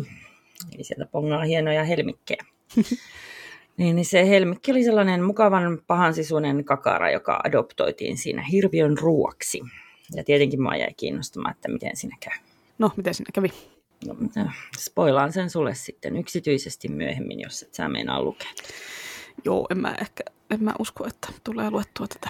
Joo, se oli siis tosi kiva. Mä tota, ihan mielelläni luin sen. Ja tosiaan se takakansi oli semmoinen, että jaa, tämmöinen lastenkirja, nytpäs pitää testata. Mm. Joo, sitten mä oon sarjakuvia lukenut tosi paljon fyysisistä sarjakuvista. Mä jatkan edelleen ton Marjorie Liun Monstressin lukemista. Just luin sen seiskaosan. Huhu, siinä tässä kyllä pitäisi jaksaa odottaa, että se koko sarja valmistuu, kun siis ei sitä meinaa kunnolla muistaa, mitä edellisessä osassa tapahtui, kun siinä vaiheessa, kun tämä uusi osa taas ilmaantuu. Mutta joo, on tuo kyllä ihan siis todella hienoa menoa toi Monstressi. Ja sitten mä mainitsen Andy Weirin Cheshire, kauhean kun mä sössytän tässä, Andy Weirin Cheshire Crossingin. Se oli tota, tosi mielenkiintoinen crossover-sarja, missä oli Ihmemaan Liisa, Peter Panin Wendy ja Osin Dorothy, jotka päätyi samaan teinien parantolaan. Mä tykkäsin tuossa eniten siitä, että miten oli keksitty tosi nokkelia ratkaisuja ja selityksiä noille asioille. Sanotaan asioille. Näin. Joo, No, tämäkin varmaan pitää kyllä laittaa omalle listalle, koska Andy Weir, vaikka kaikki nämä ihmemaan Liisa, Peter Pan, Wendy ja osin Dorothy on silleen, niin kuin, että enää hahmoina kyllä niin kuin, oikein, ei ole sieltä suosikki päästä, mutta Ai Andy Weir no, no, niin, mä en oikein tiedä, mua just kiinnostaa tuommoinen, että ne otetaan tuollainen erilleen. Tämä siis meillä kirjastossa hankittuna vai mistä sä tätä luet? Joo, kirjastossa. kirjastossa. Okay, no, mä en siis, itse asiassa mä en edes hokannut ensin, että siinä on se Andy Weir tai Weir, vaan mä vaan katsoin, että aijaa, tässä on, ne on teini-ikäisiä niin tuossa, että jaa, Dorothy ja Alice, Alice ja Wendy, ja että totta kai otan. Ja sitten mä ihmettelin, että no mitä se Andy Weir tässä tätä jotain alustusta kirjoittaa, että mikä tämä juttu on. Joo, se oli se, sen ideoima. Joo, pitääpä laittaa nyt varausta menemään ennen kuin kuulijat kerkee. niin, niin. Joo, niin tota, noin on fyysisiä sarjiksia, nettisarjiksia, niitäkin mä luen hirvittävästi ja hirvittävän määrä, ja ne on tosiaan näköjään monen vuoden projekteja, kun ne vaan jatkuu ja jatkuu eikä loppua näy. Väliin mä koitan niin katsoa ja etsiä, että saisiko niistä painettua versiota vai niin makselenko mä eri alustoille näistä hyvistä sarjoista, mutta, mutta, mutta en mä muista, että mainitsinko mä joskus tämän mun ekaan tutustumisen tähän koko reinkarnaatiojuttuun. Eli siis mitä mä oon selittänyt aikaisemmin. Että mun mielestä. Joo. Se oli tämä The Beginning After the End niminen sarjis. Se oli taas tehty verkkoromaanin pohjalta. Yleensä ne on kyllä silloin hyviä, kun no siinä jo tietää, että sitten on hyvää settiä tulossa, kun on verkkoromaanikin tehty ja sitten niin, niin yleensä saadaan hyvät taiteilijat siihen piirtämään sitä. Että tässä tapauksessa mä tosiaan taidan odotella sen sarjiksen loppuun, koska se piirrostyyli on kaunis. Mutta siinä se tarina menee sillä, että alussa suuri kuningas kuolee maailmanvaltiana jossain ihmeulottuvuudesta ja vaan mainitaan. Ja sitten se yhtäkkiä syntyy uudestaan niin kuin ihan toisenlaiseen fantasiamaailmaan. Ja sitten ekaan kerran itse havahtuu tietoisesti jo niin kuin ollessaan äitinsä kohdussa, mikä oli mun mielestä kauhean jännä aloitus. Sitten sillä on niin kuin siinä vauvavaiheessa jonkin verran vaikeuksia, kun kroppa ja sananmuodostus ei ihan niin kuin toimi. Tämä on kuitenkin tämä suuri maailman kuningas siinä vauvana. Mutta kyllä se osaa sitten opetella esittämään ihmelasta ja sitten se tietenkin tykästyy siihen sen idylliseen perheeseen, kun sille ei edellisessä elämässä ollut mitään tuollaista. Se oli tosi herttasta ja, siis muutenkin tosi herttainen sarja, mutta sitten siinä on myös aika raakoja juttuja, että tämä on tämmöistä ihan puhdasta fantasiaa. Ja edessä hämöttää niin tietenkin ylivoimaiselta tuntuva eeppinen taistelu. Ja sitten se Arthur, tämä uudelleen reinkarnoitunut kuningas, niin se on kerännyt jo teini-ikään tässä, pikkuhiljaa kasvaa siinä ja tota, se on siinä avainasemassa, koska se nyt on vauvasta pitäen pystynyt kehittämään näitä kykyjä ja sitten sillä on se maailman valtiaan muistot ja kokemus. En tiedä kuinka kauan kestää, veikkaan, että jonkin verran vielä tuo. Sitten toinen mainittava ikuisuusprojekti on Omniscient Reader's Viewpoint, ylläri, jälleen verkkoromaanin pohjalla tehty.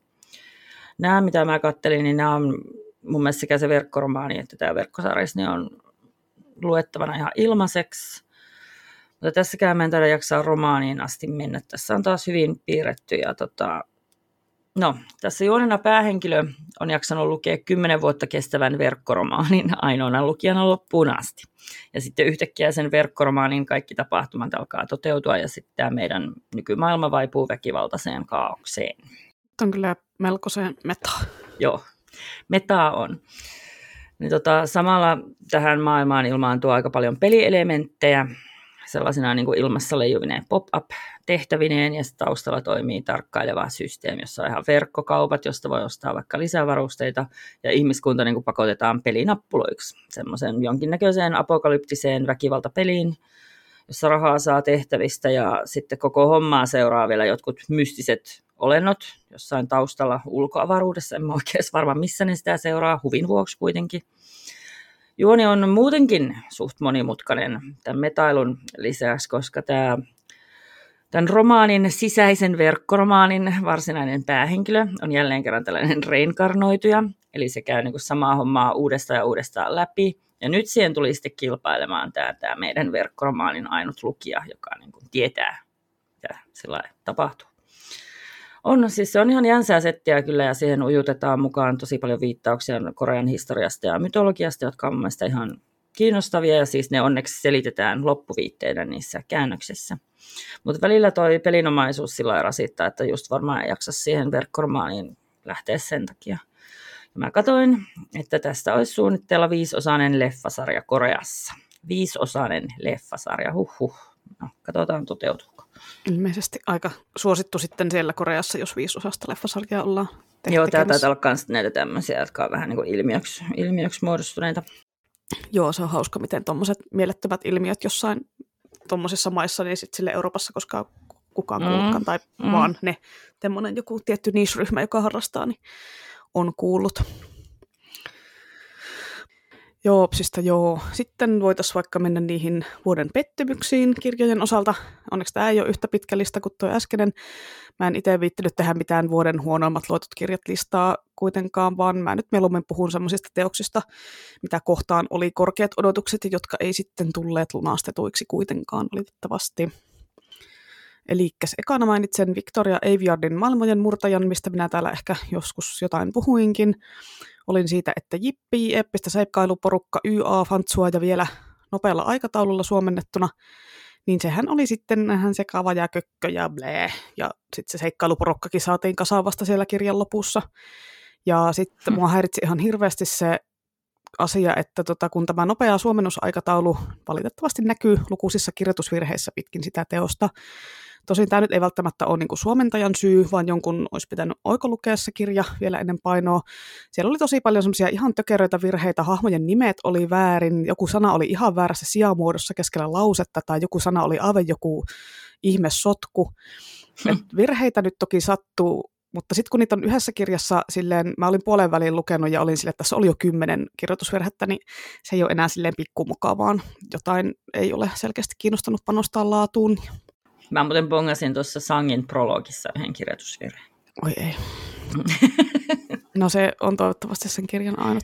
Toivottavasti. Mutta nykyään kirjoissa on kirjoitusvirheitä, se on vaan niin kuin, se on kyllä häiritsevää, kun se, mä ainakin huomaan ne heti ja sitten mulle tulee semmoinen, Niin on, niin on. töksähtää niin kuin kompastuista mm. jotain. No mutta joo, siis ainahan ihmiset toivoo tosi nopeasti suomennoksia kaikista hittikirjoista, mutta kun se kunnollinen kääntäminen vaatii sitä aikaa, ei tuommoista 500-sivusta fantasia-eposta pitäisi edes yrittää julkaista suomeksi niin kuin alle puoli vuotta sen alkuteoksen julkaisun jälkeen. Et kun tämä ilmestyi alun perin toukokuussa 2021 ja tuli suomeksi saman vuoden syyskuussa, eli viisi kuukautta myöhemmin, niin on äh, ihan liian nopsatahti, ei, ei vaan niin kuin, ei näin. Ja sitten näin yläkouluikäisille työkseen kirjoja vinkkaavana kirjastolaisena minä voin nyt kertoa minun vuoden suurimman pettymyksen, ja sehän oli pitkään odotettu ARS-horkka-kirjoittajan nimen takaa löytyvä, löytyvän kolmen kirjailijan kombon tämmöinen Nordic Horror-sarja, joka on siis tämmöinen uusi antologiasarja vähän Goosebumpsin hengessä, eli jokainen sarjan osa on oma tarinansa. Kun yläkouluikäisille vaan ei ole sitä kunnon kauhua, niin aina siellä kasien kenravinkkauksessa joutuu joko menee sinne aikuisten hyllylle haalimaan sieltä jotain lyhyttä ja helppoa kingiä, niin kuin sitä 50 vuotta vanhaa käriitä, joka on siitä hankala, että sitä ei ole tullut uutta painosta ikuisuuksiin, joten no, Jyväskylän kirjastosta löytyy kokonasta seitsemän nidettä. Tai sitten mä joudun vinkkaamaan niin ne samat vanhat haisevat kädet ja korallinet ja anastasiat siellä, niin alkaa nyt vähän vinkkaria puuduttaa, kun ei tule mitään uutta hyvää ikinä. Mutta nyt sitten tuli. Siellä luvattiin oikein kunnon kammotusjuttuja. Kustantain lipaareissakin luki ikäsuosituksen kohdalla, että 15 plus. Tietenkin olin, että jes, vitsi vihdoinkin. Mutta ketut. Ensimmäinen osa jäätävää oli niin sekava ja kökösti kirjoitettu, että mä hädin tuskin jaksoa lukeessa loppuun, vaikka se on alle 200 sivua, eikä ne toinen ja kolmas osakaan, eli kellopeli, kuiskaaja ja korvaaja ollut sen parempia. Et kun niihin kaikki on tungettu ihan liikaa juonielementtejä, ja sitten siinä on semmoista omituista aikatasolla pomppimista, niin mä en tiedä, johtuuko tämä nyt siitä, että näitä kirjoittaa kolme eri kirjailijaa vai niin kuin mistä, mutta mä en, mä en vaan pysty nauttimaan näistä itse. Ja se sitten johtaa siihen, että mä en oikein haluaisi vinkata niitä. Miten tota, kirjoittaako ne, niinku siis ne kolme ihmistä samaa tarinaa? En mä tiedä, miten ne kolmella ihmisellä kirjoittaa sitä, että kirjoittaako ne joka, toi, joka kolmannen luvun vai niin kuin, mitä. Se selittäisi aika paljon. Niin, niin. Joo, ja siis nämä tuntuu niin kuin jopa yläkouluikäisille liian lapsellisilta. Että Tomihan on vinkannut näitä alakouluille, tyyli viikkiluokkalaisille, niitä ne uppoo ihan täpöillä niihin. Niin sitten on silleen, että äh vitsi, että mä en nyt oikein osaa 14-vuotiaille näitä vinkata. Että niin tosi mälsää ensi vuonna pitää mennä taas Ilkka Auri Anastasialla. Onneksi sille tosin tulee jatko-osa. Ja pitää varmaan kaivaa joku kingi sieltä settiin ja jotain, en tiedä. Pitkä marssi tietenkin. No se on kyllä, mutta sitäkin on meillä joku neljä kappaletta Niin, yhteensä, niin se olisi aivan loistava, kun siitä tulisi uusi painossa menisi yläkoululaisille kuin häkää, mutta Mm. mä en oikeasti tajua, että miten niin isolta kustantamolta, eli tammelta, voi tulla näin sekavaa settiä pihalle. Et jotenkin mä olettaisin, että siellä joku kustannustoimittaja voisi sanoa, että hei, että tässä on nyt ihan liikaa tavaraa tässä yhdessä kirjassa, että yksinkertaistakaa tätä tai sitten lisätkää sivuja. Et, mua surettaa, että kotimaisen kauhun tila on nykyään tämä, että julkaistaan jotain tämmöistä vaikka köppälaatua vähän silleen, no kyllähän tämä nyt nuorisolle kelpaa, kun varmasti joku moni muu kirjailija pystyisi parempaa, niin sitten tulee tämmöistä vaan keskinkertaista blee. Niin. Joo, niin kuin koululaisille kuitenkin kauhu olisi ihan takuu varma hitti, että jos se edes vähän yrittäisi. Niin kuin alakouluikäisille sitä kauhua on niin kuin ihan hyvin, tulee kaikenlaista, mutta nyt yläkouluikäisille ei mitään. Niin, niin. Joo, mun aikana ei ollut mitään goosebumps, no ne on niille alakoululaisille. Mm. Joo.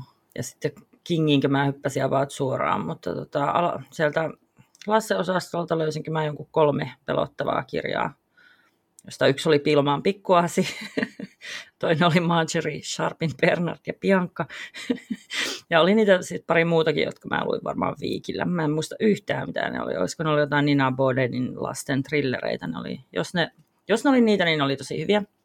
En ole varma. Ja sitten oli se Margaret Mahyn ihana noitavaellus, mutta siitäkään minusta oliko se varsinaisesti pelottava. Se oli vaan, tai no oli se vähän pelottava, mutta se oli kyllä myös tosi hieno. Mutta siis niinku Bernard ja Bianca oli niinku sun nuoruuden kammottavinta kauhua. Okei. Okay. se oli pelottava ja ahistava, kun sitä pikkutyttöä pidettiin orjana jossain kartanossa kiilottamassa kristalleja kylmettynein sormin. No ei ne kristallit itsestään kiilotu, että kyllä se on jonkun tehtävä. siis kyllähän nyt meilläkin Kelan johtaja kiilottaa itse omat kristallinsa, eikä kidnappaa lapsia siihen hommaan. Onko se varma, ettei se kidnappaa lapsia siihen hommaan? No siis ainakin se kertoi jossain kuvalehessä, että se itse kiilottaa ne, mutta tota niin, eihän sitä tiedä, kun ei se varmaan siinä kuvalehessä olisi kertonut, että jos sillä olisi oikeasti joku kidnappattu lapsi siellä. Onko tämä no, nyt luotettavaa sitten? Ihmiset kiilottaa omaa sädekehäänsä, mutta hän kiilottaa itse omat kristallinsa. Joo. Ja oli siinä siis Bernardissa ja Biancassa sekin semmoinen mukavan pelottava osuus, kun ne kaksi hiirtä kuitenkin menee siellä isossa, isossa kartanossa, isossa maailmassa, niin siinä on se oma pelottavuutensa, kun niillä mm. voi käydä tosi huonosti tosi niin.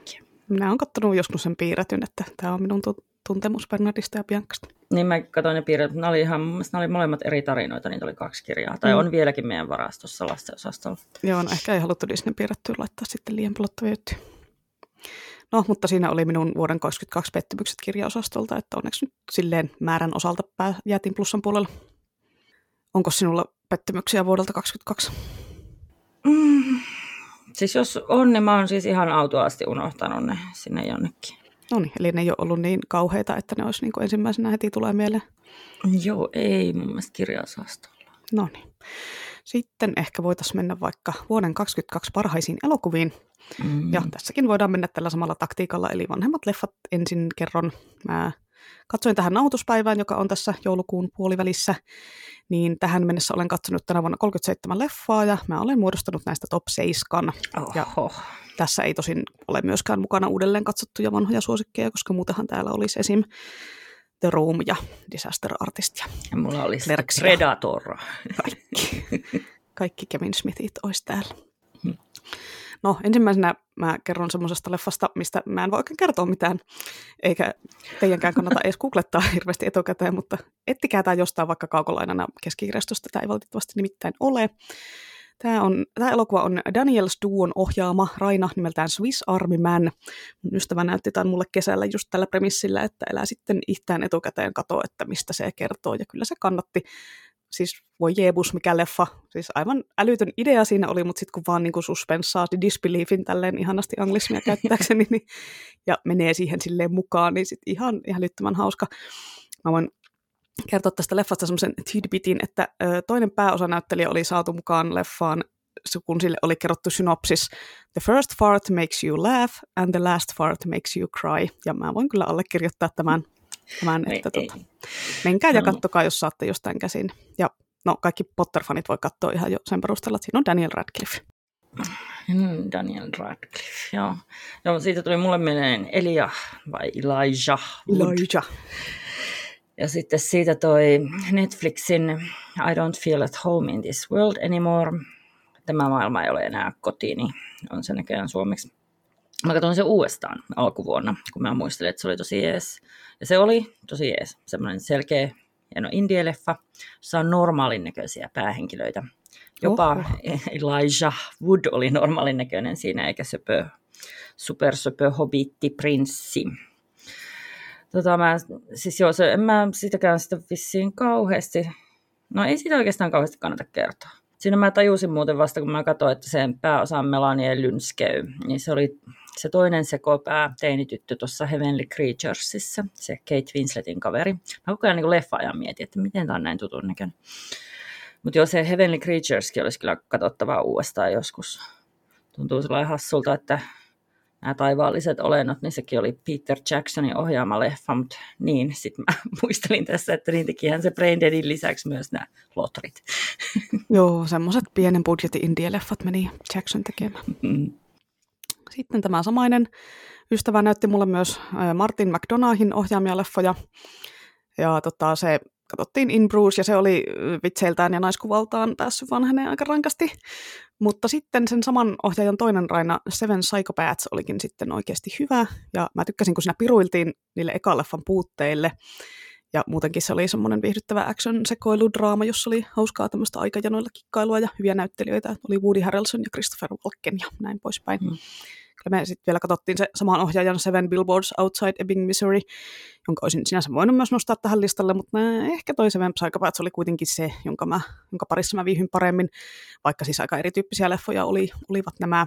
Ja hei, Seven Psychopaths löytyy kirjaston valikoimista, eli sieltä vaan lainaamaan. Niin löytyy myös se Seven Billboards. Niin löytyy. Joo, ah, niin mä en edes tajunnut, että ne on sama ohjaaja. Mä, tota, siis mun mielestä se Seven Billboards oli tosi hyvä, mutta tota, mä en tykännyt siitä Seven Psychopathsista. Se oli jotenkin liian kyyninen. Eikö hei, se on Three Billboards eikä Seven no, mä Billboards. Mietinkin, että, niin, mä mietinkin, että nyt vähän liikaa niitä Seveneitä on tässä. Että kyllä se varmaan oli ihan vaan kolme. Mä vaan ihan ajatuksissani tota, sanoin Seven enkä, enkä Three. Joo, anyway. Joo, joo, seitsemän kolme. Joo, mä, mä en edes, tota, no nyt mä en ole ihan sata varma, oliko se sitten se leffa, se Seven Psychopaths, mutta mun mielestä mä oon sitä kirjastossa kattonut sillä että joo, tämä näin ja tämä oli, se oli jotenkin liian kyyninen mulle. In Bruceista mä aina tykkäsin, se oli tosi hyvä, mutta ja tiedän kyllä, että se ei täytä nykyisiä korrektiuskriteereitä, kun ei, eihän se täytä niitä. Niin, no me ei kyllä, tuomat, me, me ei kovin usein tykätä samasta asioista. joo, joo, no ei, ei. Joo, ei, ei tykätä välillä, että, mutta tota, onko se sitten varma semmoinen sadan prosentin laatukymppi, että jos molemmat siitä tykätään? Voiko olla vielä olemassa kolmas yhtä validi mielipide? Ehkä se on se Tomin mielipide. Niin, no joo, siinä ne sitten onkin kaikki validit. Niin, mutta molemmat tykättiin siitä Darkness Outside Usista, eli siinä joo, on ainakin kyllä. täydellinen laatukymppi-kirja. Mm.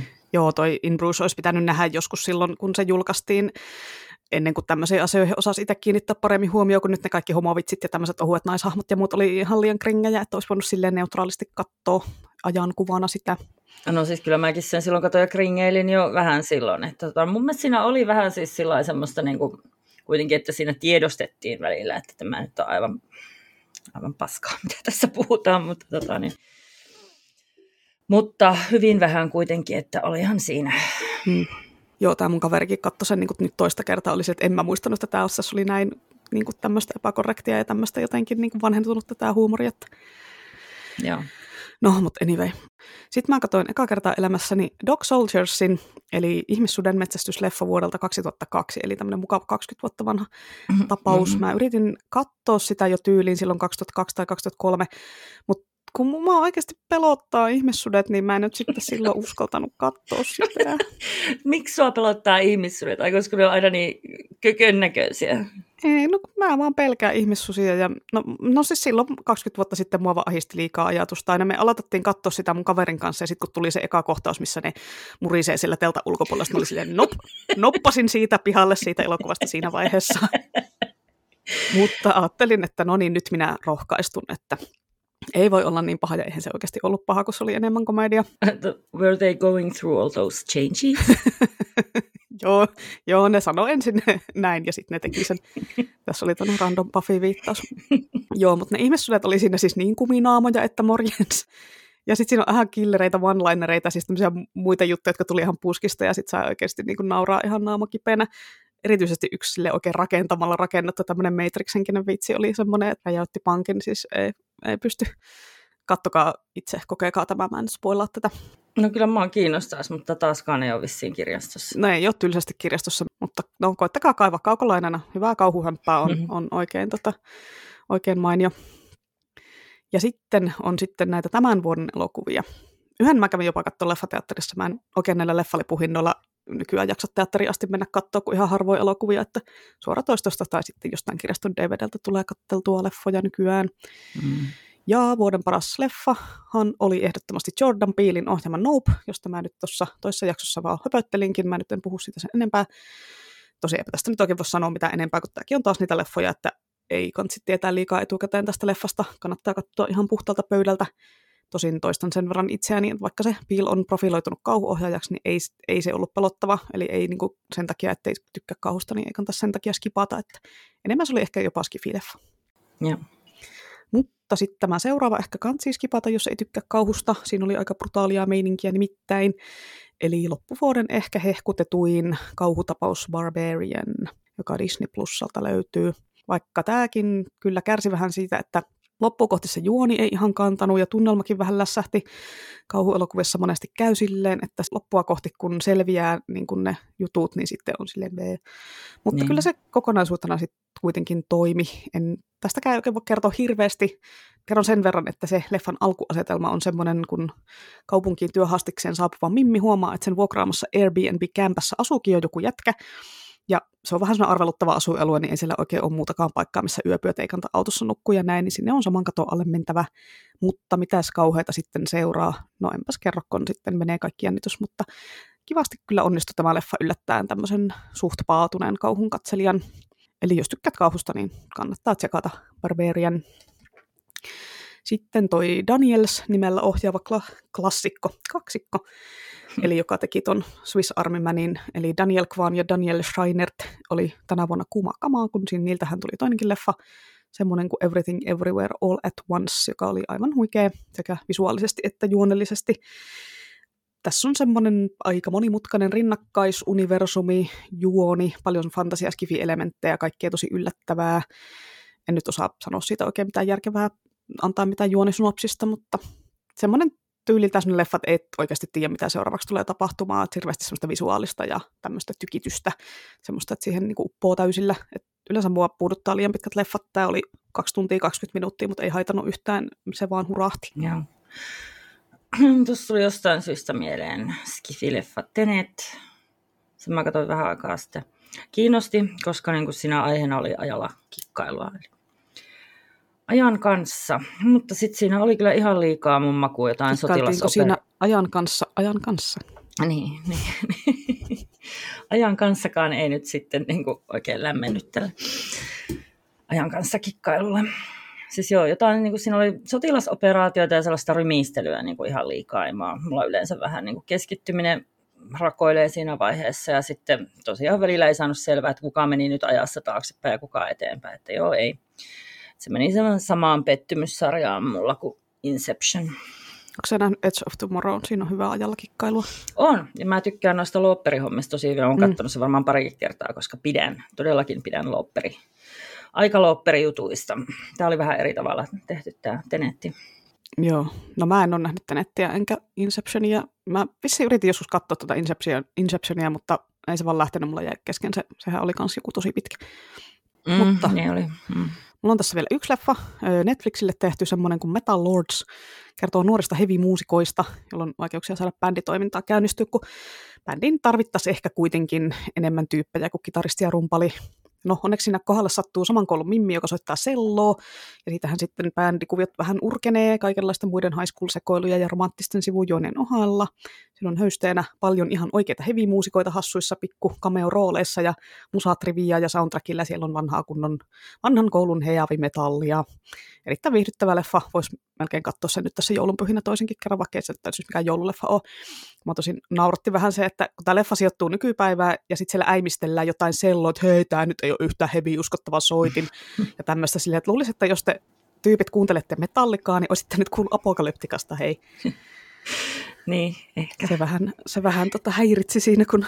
Ehkä tämä on joku jenkkilä homma, että ei tiedä mitään muuta kuin jotain, mitä siellä alueella tapahtuu. Niin, tai sitten ollaan silleen, että unohdetaan, että apokalyptika on olemassa. Tämä on nyt tämmöistä... Mm. Niin kuin, Vaikka selkeästi otettu siitä tuo koko sello tuohon leffaan. Niin, niin. en tiedä. No, mutta suosittelen kuitenkin Metal Lordsia, oli hyvä. Joo, voisin itsekin vilaista sen. Mä oon huomannut, että se on siellä. Joo, siinä on se ihana tyyppi, joka näyttelee Billiä tuossa itissä, sitä nuorta Billiä, niin se on sen takia melkein voi katsoa, se on niin söpskä. Hmm, Okei, okay. no mä en ole katsonut ittiä. Uutta ittiä siis. No, mutta se on söpskä se jätkä. Joo. Joo, mä en, siis mulla on leffojen kanssa myös tämmöinen ihan, että en mä erityisemmin muista, mitä on tässä kattelu. Sen mä tiedän, että mä oon tänä vuonna jostain syystä tullut kattoneeksi aika monta Dwayne Johnsonin toimintaleffaa. Taisi siellä olla joku Dwayne Johnsonin skifileffakin joukossa. Mä en tiedä, Netflix ilmeisesti suosii sitä nyt. Ne on ollut sillä skaalalla joopa joo, viiva aika skiva. Menevin oli ehkä, tai no siis mä nyt muistan tämän parhaiten, niin se joku pakoviidakkoon, eli The Rundown, minkä mä ihan äskettäin katsoin. Vähän yllätyin, että sekin oli tosi vanha leffa 2003 vuodelta.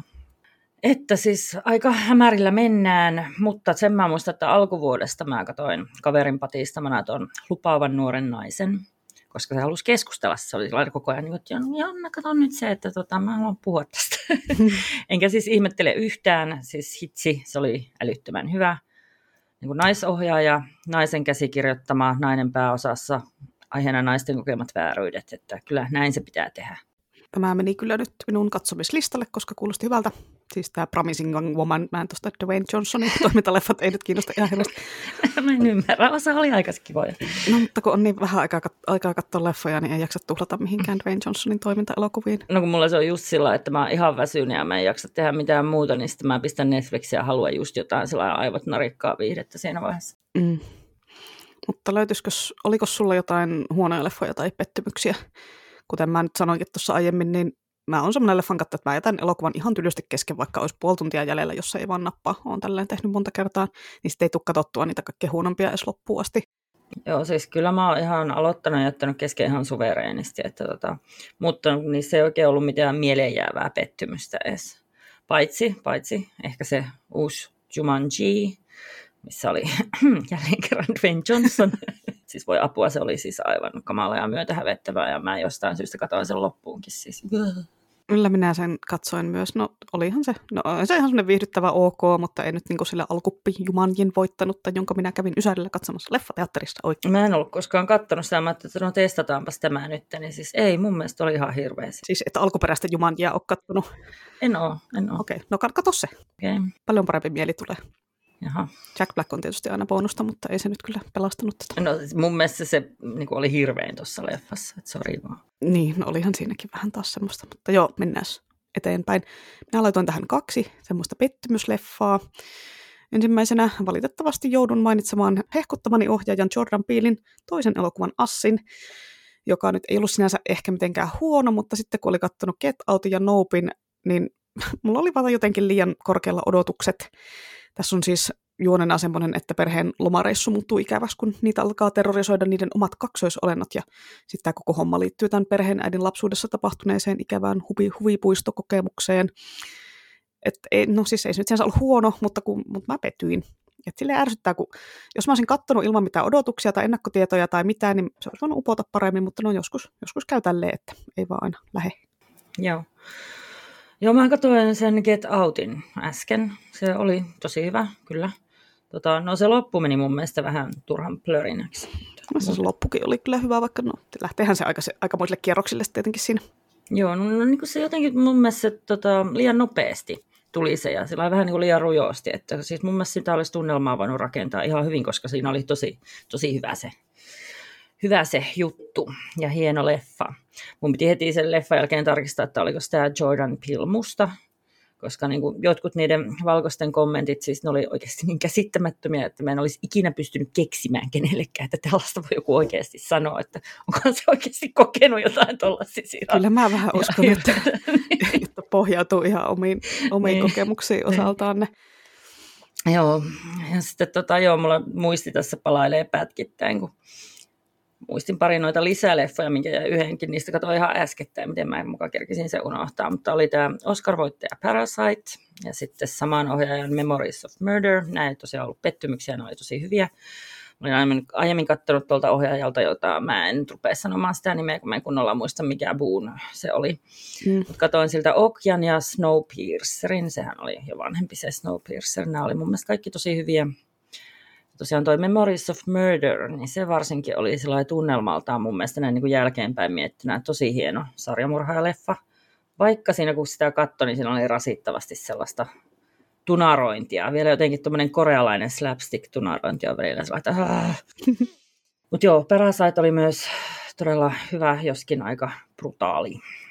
Joo, mulla on se Parasite vielä kattomislistalla. Ei nyt vaan tänä vuonna kerennyt katsoa sitä.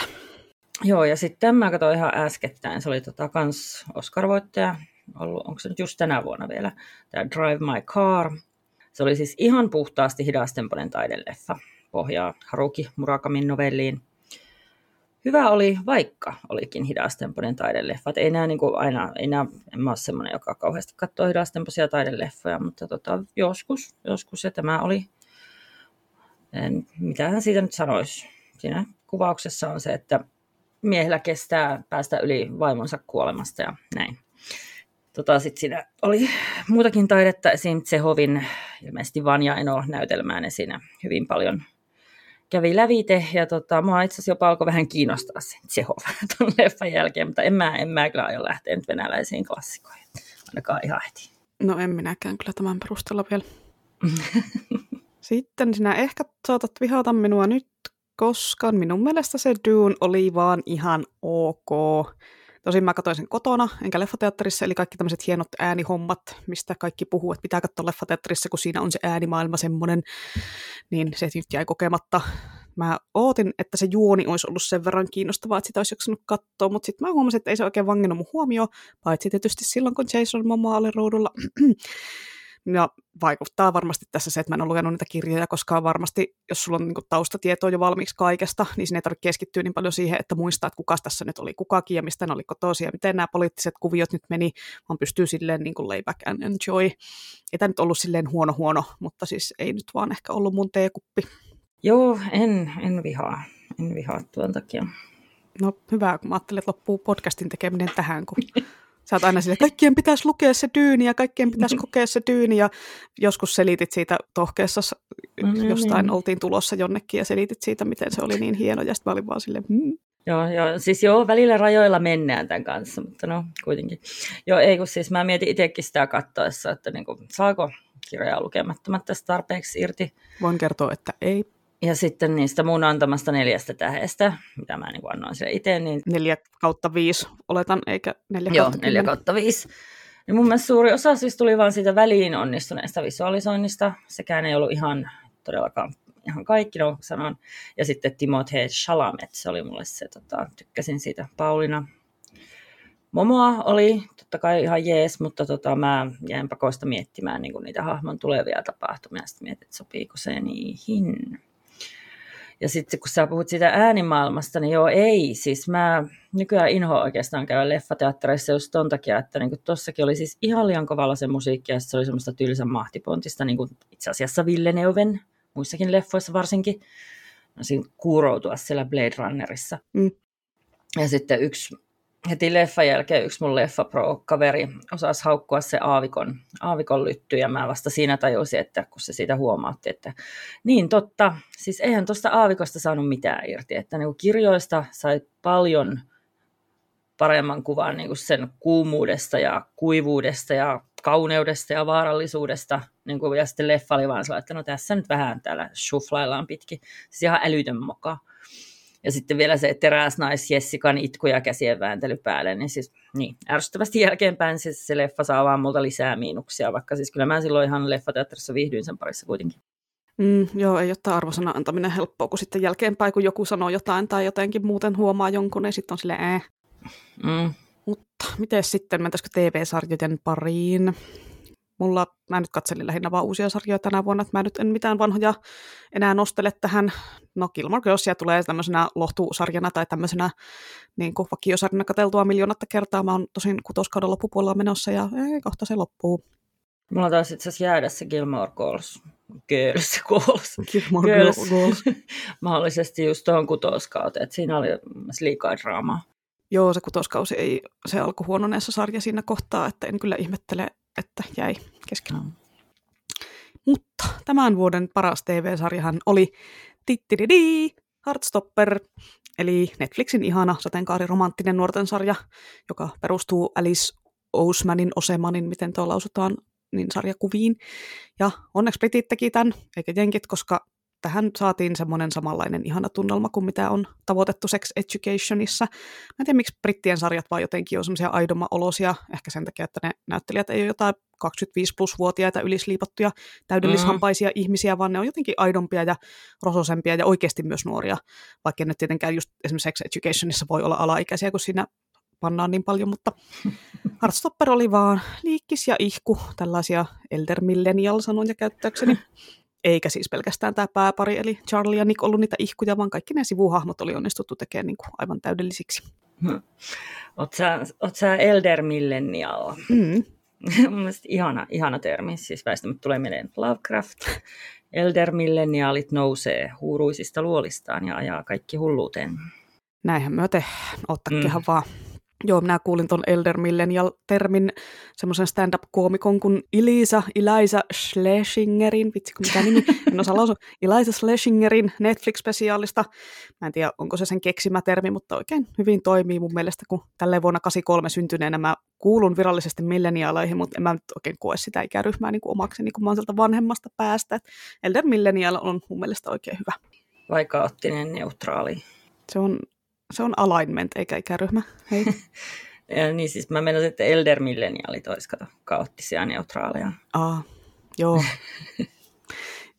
joo, no jokainen elder millennial varmaan saa päättää alignmenttinsa itse. Mä oon ehkä tylsään neutral good. Mä en, mä en tiedä, onko mä tarpeeksi random, ollakseni chaotic good, vai mitä mieltä oot?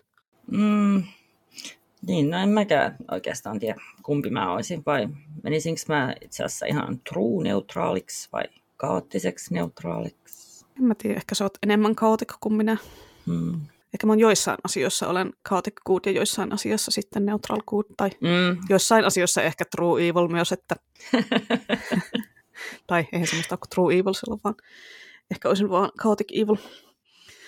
Joo, mutta niin, Sex Educationin kolmoskausihan tuli kans tänä vuonna, se oli ihan huikea, nostin sen myös tähän, mutta en siitä nyt sen enempää, kaikki varmaan jo tietää mitä siinä tapahtuu, jos on kattonut. Ja jos olet mennyt skippaamaan, eli et ole katsonut, niin korjaa tämä virhe heti ja katso, jos pääset Netflixin ääreen jossain ihan hui- huikea sarja. Joo, joo. No on tosi laadukkaita nuorten sarjoja mäkin. No Heartstopper se kesti vähän aikaa, mutta sen Sex Educationin kolmannen kauden tietty. Katso heti, kun se tuli. Mun mielestä vielä ehkä vähän parempi oli tämä ruotsalainen Young Royals myös Netflixistä. Se on ehkä vähän rososempi kuin nuo kaksi Joo, minä kyllä, tämä on minun listalla, pitää tsekata, kunhan kerkee. Mä tykkäsin aikoinaan Skamista kovasti, niin eiköhän tämäkin uppoo. Elder Milleniaalit katsoo täällä teinisarjoja, teinisarjat for the win. joo, joo. Scam oli myös ihan whoop whoop for the win. Se oli kyllä. Sitten voitaisiin mennä vähemmän romanttisiin sarjoihin. Ensimmäisenä voisin mainita Dahmer Hirviön tarina, joka oli pakko katsoa ihan vaan sitä Jeffrey Dahmeria lentelleen Evan Petersin takia. Mä rakastan Evan Petersia, varsinkin American Horror Storyssa. Se on siis niin hyvä näyttelee kaikenlaisia semmoisia kammoja, kriipi, ällöhahmoja. Ja tässähän se teki myös ihan huikean näyttelijäsuorituksen. Joo, siis joo, Evan Peters on todella hyvä. Mutta mä, mä en muuten, mä en aio katsoa, kun en siedä tuollaisia oikein elämänmurhajuttuja. Joo, eihän kaikille kyllä ole, en minä itsekään jaksa kaikkia kahtoa, että, mutta toi nyt piti. Tämä sarjahan sai aika paljon kritiikkiä siitä, että siinä niin kuin niin sanotusti rahastettiin oikeiden ihmisten kärsimyksellä, ja mä ymmärrän sen aspektin kyllä. Kuitenkin noista Dahmerin jutuista on sen verran vähän aikaa, että ne uhrien vanhemmat ja sisarukset ja muut läheiset on vielä elossa. Että vaikka siinä tietysti keskityttiin kertoo niiden uhrien tarinoita sille, että ne ei ollut vaan jotain kasvottomia ja nimettömiä tarinankerrontavälineitä. Että silleen oli kyllä yritetty kunnioittaa niitä ihmisiä. Ja kaikki ne uhrit myös nimettiin ja ne listattiin siinä sarjan lopussa ja näin. Mutta tietenkään ei ole mun asia sanoa, että oliko ne nyt kerrottu sitten kunnioittavasti vai ei. Ja mä nyt en sano tietenkään, että miten nyt kukakin saisi tai ei saisi tehdä, mutta en mä tiedä, jos, jos mun veli tai lapsi tai joku muu läheinen olisi kuollut niin kuin jonkun sarjamurhaan käsissä, niin en mä tiedä, en mä ehkä katsoisi sitä sarjaa tai leffaa, missä tätä kyseistä surmaa sitten käsitellään. Mm, en mä nyt usko, että siitä tulisi niin kuin mitenkään hyvää mieli, vaikka se olisikin tehty kunnioittavasti tai jotain, että varsinkin kun tuo sarja oli paikoin niin kuin todella brutaalia ja inhottavaa, että tiettyjen, tiettyjen kohtauksen kattaminen oli kyllä siis niin kuin todella epämiellyttävä. Joo, no siis ne kohtauksethan oli alun perinkin ihan hirvittäviä. Mä joskus lukenut niistä ja olin sillä, että ei, ei kauheata, en kestä. Ja siis sen takia ei ole aikomustakaan katsoa koko, koko sarjaa. Mm. Sitten tietysti oli Stranger Thingsin neloskausi, se oli hyvä. No, en nyt jaksa siitäkään nyt sen kummemmin. Ja kaikki, jotka on sitä jo kattonut, tietää, mistä siinä on kyse. Ja jos ei ole kattonut, niin no sitten voi mennä korjaamaan sen niin, sitten. Myös. No kyllä tiedän parikin, jotka on kattonut Stranger Thingsia ekaa kertaa tänä vuonna. Et mm. Mäkin sitten katsoin koko sarja alusta uusiksi ton neloskauden jälkeen, kun ilahduin taas niin paljon. Mm. Joo, minä nostan vielä tähän myöskin minä olen jo aiemmin tämän maininnut, eli Amazonilta löytyvän The Legend of Vox Machinan. Minä sitä täällä hehkuttelin jo aiemmin tuossa syksyllä, mutta jos se on mennyt joltain ohi ja haluaa katsoa semmoista erittäin hyvää humoristista väkivaltaista aikuisten animaatiota D&D-kamppiksen seikkailusta, niin menkää ja katsokaa.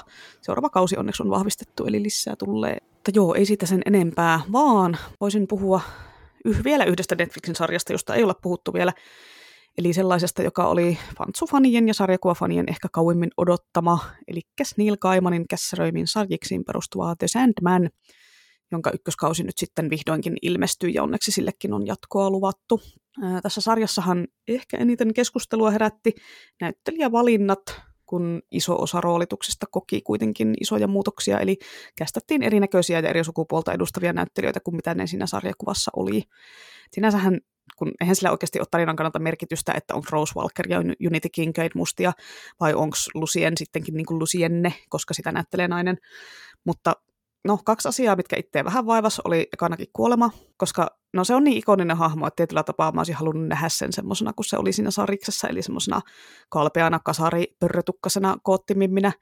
Varsinkin kun siitä oli jotenkin, siitä oli jostain syystä jätetty pois se sen ikoninen silmämeikki, mitä mä olin vähän... Joo, se oli mun mielestä tosi outo. Joo, joo, sen olisi voinut kyllä siihen jotenkin toteuttaa.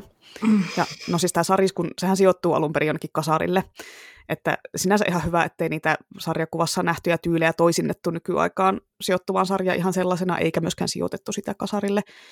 Ja kyllä mä tykkään siitä, että näyttelijäkavalkaadia oli tehty monimuotoisemmaksi, että esimerkiksi sillä ei tumma ihoisia hahmoja paljon näkynyt sillä sarjiksessa. Mutta sitten toiseksi mua vaivasi se Gwendolyn Christine kästääminen Luciferin rooliin, tai siis, no sinänsä ei niin kuin haitannut se näyttelijä, vaan niin kuin jotenkin siinä ei nyt vaan saatu tavoitettua sitä Luciferin olemusta ja kaikkea, millaiseksi sen itse siinä sarjiksessa mielisin. Niin, niin. No kun siis toi on edelleen se, se syy, minkä takia mä en ole vieläkään katsonut koko sarjaa. Ai ai. Niin, mä, mä joo. Siis mä, en, mä en ole vieläkään päässyt yli siitä, että multa vietiin mun seksisymboli Lucifer. Ei mulle mun mielestä tämä maailma kauhean montaa seksisymbolia tarjoa, niin että sitten kun nämä vähäisetkin lapsuuden, nuoruuden, nuoruuden symbolit viedään, niin kyllä harmittaa. Muutenkin mä varmaan pidän siitä koko hahmosta enemmän kuin mistä mä kenestäkään muusta tuossa sarjakuvassa, vaikka ei se nyt mitenkään hirveän isossa roolissa siellä ole. Pitäisi joskus kaivaa ne Lucifer-sarjakuvat jostain. Joo, joo, kyllä se Lucifer tosiaan on tässä sarjassakin aika pienessä roolissa, että se on ehkä kahdessa jaksossa. Että no, mm. ehkä sun vaan pitää kerätä itsesi ja katsoa se jossain välissä. Pitäähän mun. Mutta sinänsä, jos nämä kaksi asiaa on mun ainoat niin kuin mussuttamisen aihe tässä sarjassa, niin ihan hyvin, hyvinhän tämä lopputulos on, koska oli, olihan se nyt siis kaikin puolin muuten todella hyvä ja hyvin toteutettu. Että se Tom Sturridge oli ihan huikea morfeuksena mun mielestä, ja sitten se Boyd Holbrook varsinkin oli aivan super niin kuin kriipi, korinttilainen, ai että. Sitten Desirin näyttelijä oli kanssa aivan upea, sitä ei tosin näytetty ihan hirveästi, mä ootan, että sitä tulisi sitten lisää. Ja kaikki muutkin aspektit kyllä toimi, visuaalisuus ja ihan kaikki. Ja sitä minä arvostin erityisesti, että sitten kun se kausi päättyi, niin sitten tuli vielä ekstra jakso, joka oli tehty siitä ihan mun lemppari Sandman eli tuhannen kissan unesta. Mä en ikinä uskonut, että ne olisi ikinä toteuttanut sen. Mä ajattelin, että ei sitä varmasti ikinä nähdä ruudulla, mutta sitten se nähtiin. Se on kuitenkin yksittäinen pieni tarina, että se ei ole semmoinen niin kuin olennainen iso tarinan niin kuin palanen, vaan se on, se on vaan semmoinen yksittäinen pikkujuttu kissoista. Niin veikkaan, että et ollut ainoa, joka sitä mm. ehdottomasti halusi. Joo, mä vielä tuosta mun traumasta selitän, koska voin. Tota, mä joskus katsoin aika monta kautta tota, jopa Netflixin Lucifer-sarjaa. Siis siinä ei ole atomiakaan tästä Sandmanin Luciferista. Ja siis loppuviimeksi on aika kaamea tekele. Mutta, niin, mutta sitäkin jaksoin katsoa aika monta kautta ja mä jotenkin pelkään, että tämä maailma ei kykene tarjoamaan mulle sellaista Luciferia, mitä mä haluaisin. Välillä muutenkin tuntuu, että leffantekijät ei osaa, niin kuin, ne ei osaa kohdentaa niitä tuotoksiaan minulle, eikä ne edes ymmärrä, miten hahmoista tehdään seksikkäitä, niin kuin, että mistä niille edes maksetaan. Voi voi, sun pitää ehkä kirjoittaa niille joku avoin kirje tai joku tämmöinen ohjekirje, että miten just sua miellytetään tässä asiassa. Niin, ehkäpä pitäisi. Niin kuvittelisin, että tässä kuitenkin on aika yliseksuaalisoitu tämä maailma, niin että olisi ylitarjontaa kaikille. No ei, Nope. Sulla on ehkä liian spesifi maku vaan. Ootko miettinyt? Meinaat, että tämä Sandmanin David Bowien oloinen langennut arkkienkeli olisi jotenkin liian spesifi. Nää. Niin, eli siis pitää olla androkyyni. No, sä ehkä tykkäät siitä designista sitten tuossa sarjassa. No ei pitää olla langennut arkkienkeli, dah. Mutta siis joo, varmaan pitäisin, varmaan pitäisin siitä Desiresta ja varmaan pitäisin koko sarjastakin. En ole siis vaan vielä karaissut itteeni tarpeeksi. No karaisepa ja menepä ja katsoppa. Niin, onkohan mä katsonut mitään hyvää Spefisarjaa tänä vuonna. Mä järkytyin liikaa, kun se The Expanse katosi joskus Netflixistä Amazonille. Se oli kuitenkin ihan huippuskifiä. Joo, niin oli itselläkin loppu kyllä siinä kohtaa se Expansin kattominen valitettavasti. Niin. Sitten toinen tosi hyvänä mieleen jäänyt oli korealainen The School Nurse Files. Siitäkin musta tuntuu, että siitä on varmaan jo pari vuotta aikaa, kun mä sen katoin. Shh, älä kerro, sano vaan, että tänä vuonna katsoit. niin, niin. Joo, joo, ei kun tänä vuonna katsoin, niin. Mä tänä vuonna tarkistinkin, että se on muuten tehty ihan kirjan pohjalta. Mikään korealainen palkittu nuori naiskifikirjailija Chung Serang, jonka kirjoja sitten on käännetty vaan japaniksi vissiin. Että joopa joo. Mutta niin ei tuo mun mielestä ehkä varsinaisesti skifia ole menee enemmän semmoisen kauhun suuntaan. Mutta se ei, ole, ei se mitään puhdasta kauhaa ollut, semmoinen hauska ja erikoinen koulun, mikä, tämä, mikä on nurse suomeksi? Sairaanhoitaja. Okay. koulun sairaanhoitaja menee ja paljon tapahtuu. Mä katsoin, mitä Flix oli mulle tota, tarjonnut uudelleen katsottavaksi, ja siellä oli sitten, niin kuin, että vilasi, että, mitä, mistä näitä, että mitä voisi kehua. Sitten oli tämä The End of the Fucking World.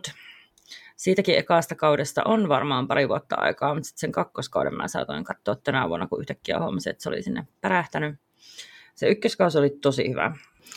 Jännästi siinä sarjan alussa ne molemmat päähenkilöt sekä se teinijätkä, joka päätti haluavansa murhata jonkun, ja sitten sen valikoima uhri, niin ne oli aika epämiellyttäviä. Mutta sitten niitä lopuksi niin symppasi ihan täysillä että eka kausi oli selkeästi parempi kuin tuo kakkoskausi, mitä mä, mikä oli tosiaan vaan yhtäkkiä ilmaantunut, mutta sitten se eka kausi kyllä loppui niin ankeasti, että onneksi tuli jatkoa. Joo, mulla jäi se kesken, kun mun, jotenkin, no just ne päähenkilöt oli niin epämiellyttäviä, että sit mä en jotenkin vaan jaksanut. Oi ei, ei ne, ei ne tahalteen. No ei ne varmaan tahalteen, mutta kun joku sinä vaan tökki, niin sitten ei, ei pysty kaikkea katsoa. Mun mielestä ne oli loppumeksi tosi ihania. Mutta joo, sitten Good Placeista tuli vihdoin neloskausi ja mä otin tätä kieli pitkällä, mutta sitten tämä olikin mulle sitten pettymys. Mä jäi se kesken, kun se tuntui ihan liian kesyltä ja lässyltä niihin muihin kausiin verrattuna. Siis voi olla, että se on niinku tarkoituksellista ja se loppua kohden pärähtää, mutta niin, niin en ole nyt jaksanut tarkistaa sitten, että miten siinä käy.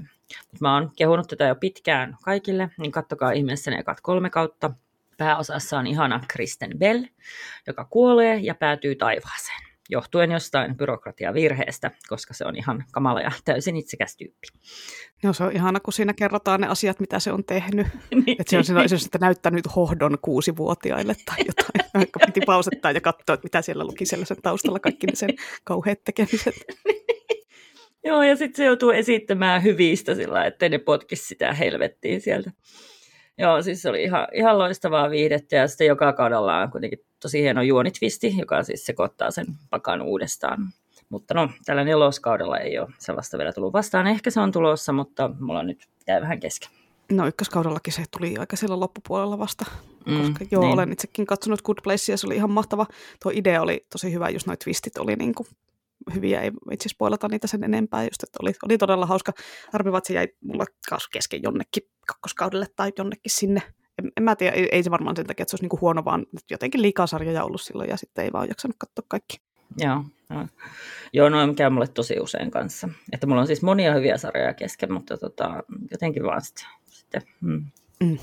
Joo, Kristen Bellillä oli toinenkin tuollainen ihana oloinen sarja Flixissä nimeltään The Woman in the House Across the Street from the Girl in the Window. Mun mä katsoin se eka osa ja se lupas tosi hyvin sitä, mitä toi nimi antaa ymmärtää. Jotenkin se oli, mä tiedän, liian jännä. sen hetkiseen mielentilaan ja se jäi kesken. Ja muutenkaan mä en niin väliin tykkää, että kun nykyään tehdään hirveästi sarjan muodossa.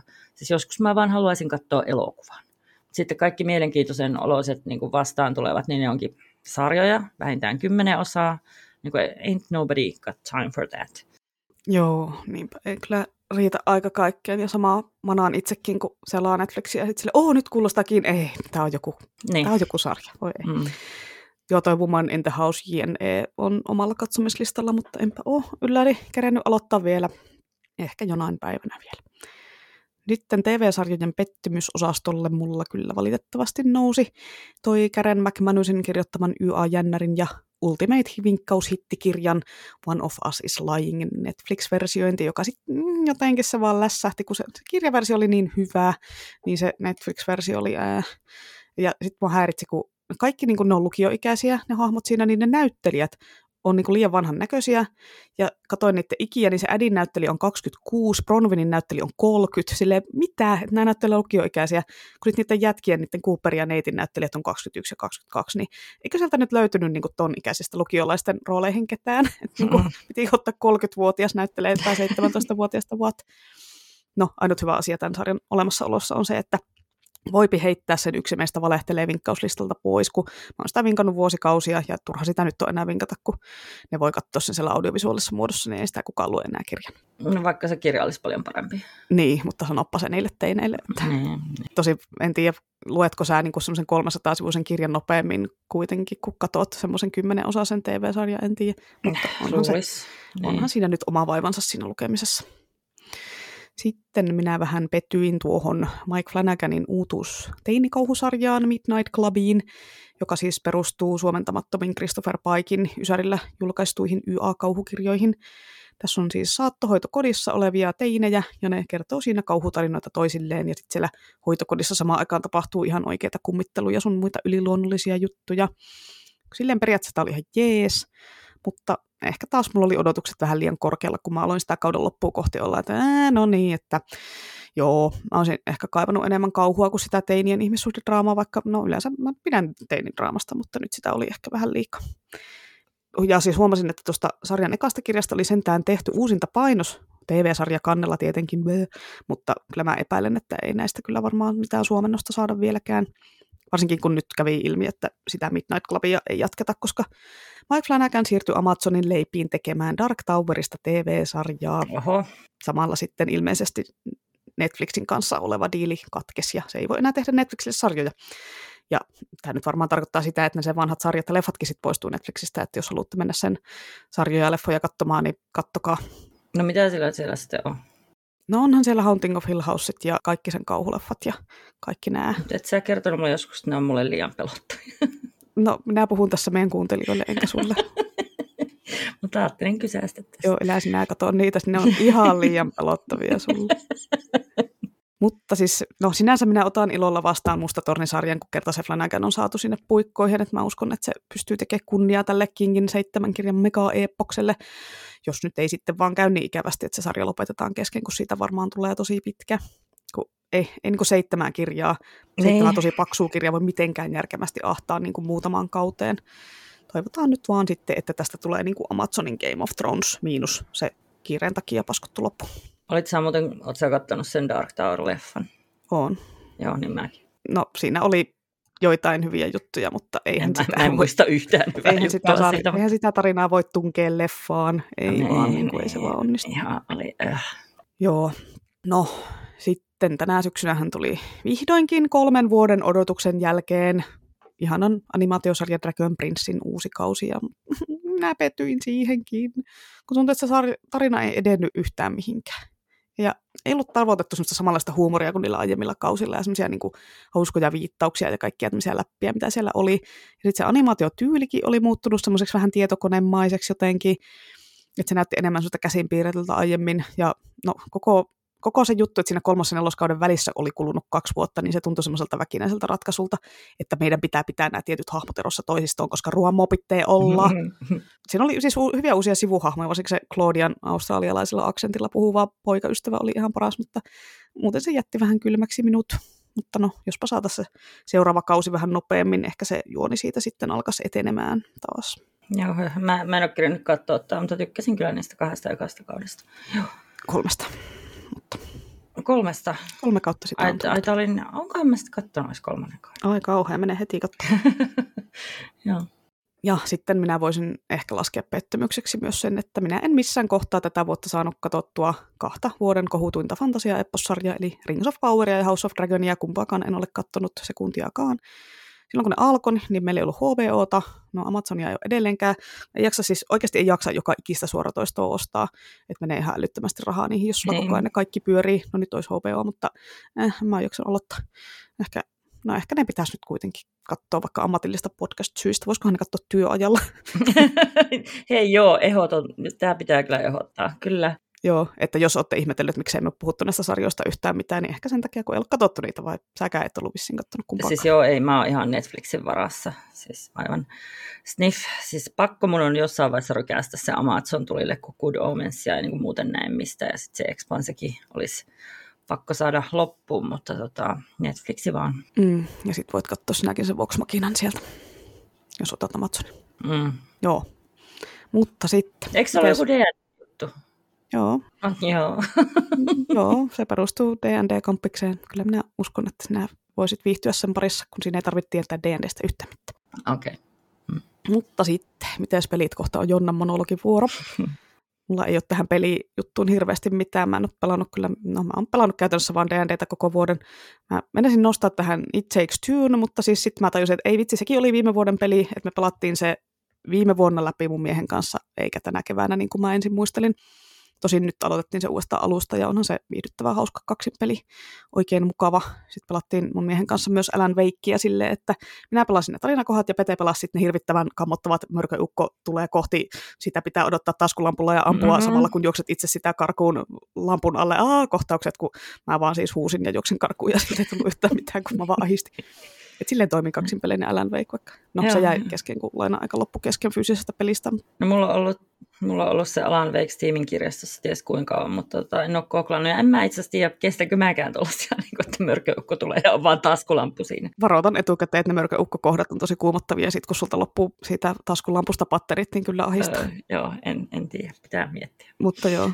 Mutta joo, muita pelejä olen pelannut. Siis pelejähän minä olen tänä vuonna pelannut, että älkää nyt yhtään, toivottavasti kukaan ei ole epäily, että minä en viihdettä käyttäisi ja eskapismia harrastaisi. että, että tämän vuoden tahkotuimpia on tämä FF14-tarinan lopetusosa Endwalker, mistä puhuin jo aiemminkin. Sitten on taktinen roolipeli Wildermyth. Ja nyt sitten selkeästi tämä Persona 5 Royal, minkä ostin äskettäin. Mikään näistä ei ole tänä vuonna ilmestynyt. Endwalker on se tuorein, se tuli viime vuoden marraskuussa, mutta no, mä oon pelannut niitä ja Endwalkerinkin tämän vuoden puolella loppuun. Vastaan on tullut myös kaikenlaisia pelihelmiä ja sitten kun nyt on kirjaston podcast, jonka ehkä kaikki kuuntelijat ei pelaa pelejä, aloitetaan nyt niistä helpommin lähestyttävistä. Eli pelialusta Steamissa, siellä on ihan ilmaiseksi tarjolla visuaalinen novelli nimeltä Cinderella Phenomenon – ja sen saa näköjään ilmaiseksi ladattua ilman Steamiakin Windowsille tarkistin. Ilmaispeliksi se on hyvin vaikuttavaa. Mä olisin voinut tästä ihan kympin vaikka maksaakin.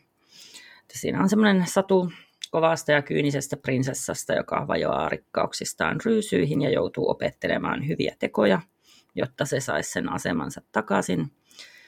Ja ei, asiat ei ole onneksi niin kuin mustavalkoisia, ja mä ainakin symppasin sitä hyvyydestä mitään ymmärtämätöntä prinsessaa niin kuin aika lailla alusta pitäen. Sitten siinä on viisi melko lailla erilaista juonenkaarta, millä tätä pelataan läpi, riippuen minkä partnerin se ex-prinsessa valitsee opettajakseen. Ja sitten sen kokonaiskuvan koko tuosta tarinasta, jossa ne mysteerit selviää, niin sen saa vasta sitten, kun melkein kaikki on pelannut Erilaisia loppuja ainakin kymmenen. Osa oli aika ikäviäkin, kerronnallisesti siis, ei toteutukselta. Sitten oli ihana, ihana 30-luvulle sijoittuva Kuinka selvitä murhasta peli Overboard. Se peli alkaa siitä, kun pariskunta on romanttisesti laivan kannella ja sitten se vaimo sanoo miehelleen, että katso kultaseni delfiinejä. Sitten se mies kumartuu että missä, missä ja sitten vips vaan, akka heittää sen laidan yli, nauraa käheillä jatsnaurulla päälle, että toivottavasti ne syö sut. en osaa, hitsi mä en osaa sitä kunnon 30-luvun jats, jatspariin nauraa. Tuo, tuo oli vähän, mun, ehkä mun pitää harjoitella sitä ensi. Mutta joo, sitten siinä on pelivuorokausi, alkaa kiertää ympäri laivaa ja valehdella kaikille ihmisille ja sitten koittaa selvitä tästä murhasta. Se murhasta selviäminen oli itse asiassa aika helppoa, mutta sitten kun siihen pitäisi päälle vielä saada niin se miehen henkivakuutus, ei joudu puille paljaille ja sitten mielellään uusi rakastaja ja sitten selvitä vielä kiristäjästä, niin kyllä mulla hetki meni ennen kuin mä sain nämä pulmat ratkaistua. Sitten siinä on myös achievementtien perusteella mahdollista näköjään sarjamurhata kaikki sen laivan matkustajat. Mä oon korkeimmillaan vaan saanut tapettua kolmea ja jäin heti kiinni, että kyllä mun mielestä tosi haastavaa niin lyhyessä ajassa. Näpäs kuulostaa ihan hauskalta. Se oli. Se oli ihana. Sitten söpöin point and clickeri, eli tämmöinen seikkailupeli, missä klikkaillaan asioita ja saadaan niitä toimimaan toisten asioiden kanssa, että päästään juonessa eteenpäin, niin mun lempparigenrejä, niin se oli varmaan Witchwood. Siinä vipeltää sellainen kahvipannu kypäräinen noita pitkin. Se joutuu rankaisemaan ikäviä paikallisia eläinhirviöitä. Siis se ei ollut liian söpö ollenkaan, että siellä oli muun muassa tämmöinen kolmen innoittavan porsaan pitämä orjatyöleiri, jossa työhön nuupertuneet orjat raastettiin possujen ruuaksi, että aika dark vivahde oli. Mä pidin tosi paljon. Sitten toinen point and clickeri, minkä mä pelasin vasta tänä vuonna, oli Cathy Rain. Se on semmoinen ysäri-klikkereiden uudelleenlämmitys, mutta on sekin jo aika vanha peli. Siinä mentiin tosiaan lopuksi hienoihin melko psykedeellisiin tunnelmiin. Sitten, sitten oli tota Strange Horticulture, semmoinen pulmapeli. Se oli myös tunnelmaltaan semmoinen Lovecraftimäisen kolkko ja semmoinen uhkaava. Se oli kasvien tunnistuspulmapeli.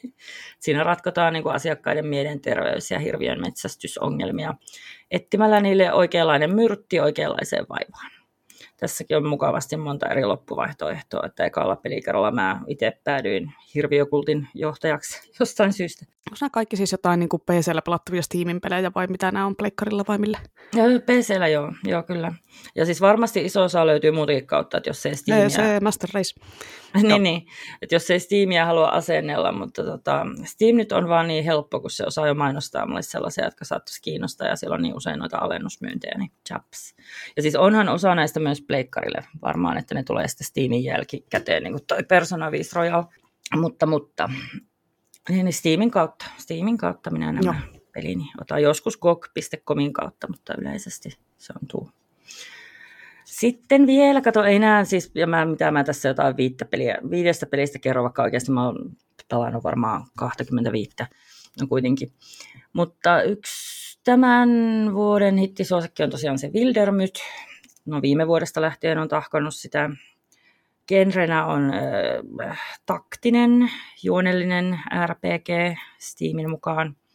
Tämä on tämmöinen täysin uudelleen ja uudelleen pelattava, niin kuin, että voi monta kertaa tehdä omaperäinen piirrostyyli, aika kiva.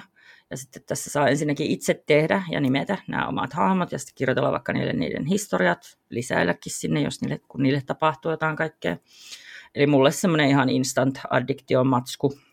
Lisäksi niitä hahmoja voi käyttää seuraavissa kampanjoissa ja hankkia niille niin kuin lisäskillejä tai sitten vaikka jälkeläinenkin saattaa syntyä niille. Valmiina on viisi juonellista kampanjaa ja ne on tosi hyvin kirjoitettuja, semmoisia oikein surumielisiä ja mielenkiintoisia tarinoita, siis ihan upottavia. Ja sitten voi lisäksi valita itse jonkun semmoisen random generoidun kampanjan, joka antaa sulle mitä nyt vastuksia antaa ja sitten juoni kanssa. Et se juonen laatu vähän kärsii tuossa lisäkampanjassa, mutta sitten sen pelin aikana kuitenkin generoituu aina semmoisia erilaisia tapahtumia umpimähkään ja sitten ne niinku muokkaa hahmoja, tuo niille sitä niinku juonta lisää. Ja sitten ne hahmot voi vaikka vammautua tai kuolla kesken kaiken, että kyllä se jännitys, jännitys pysyy yllä.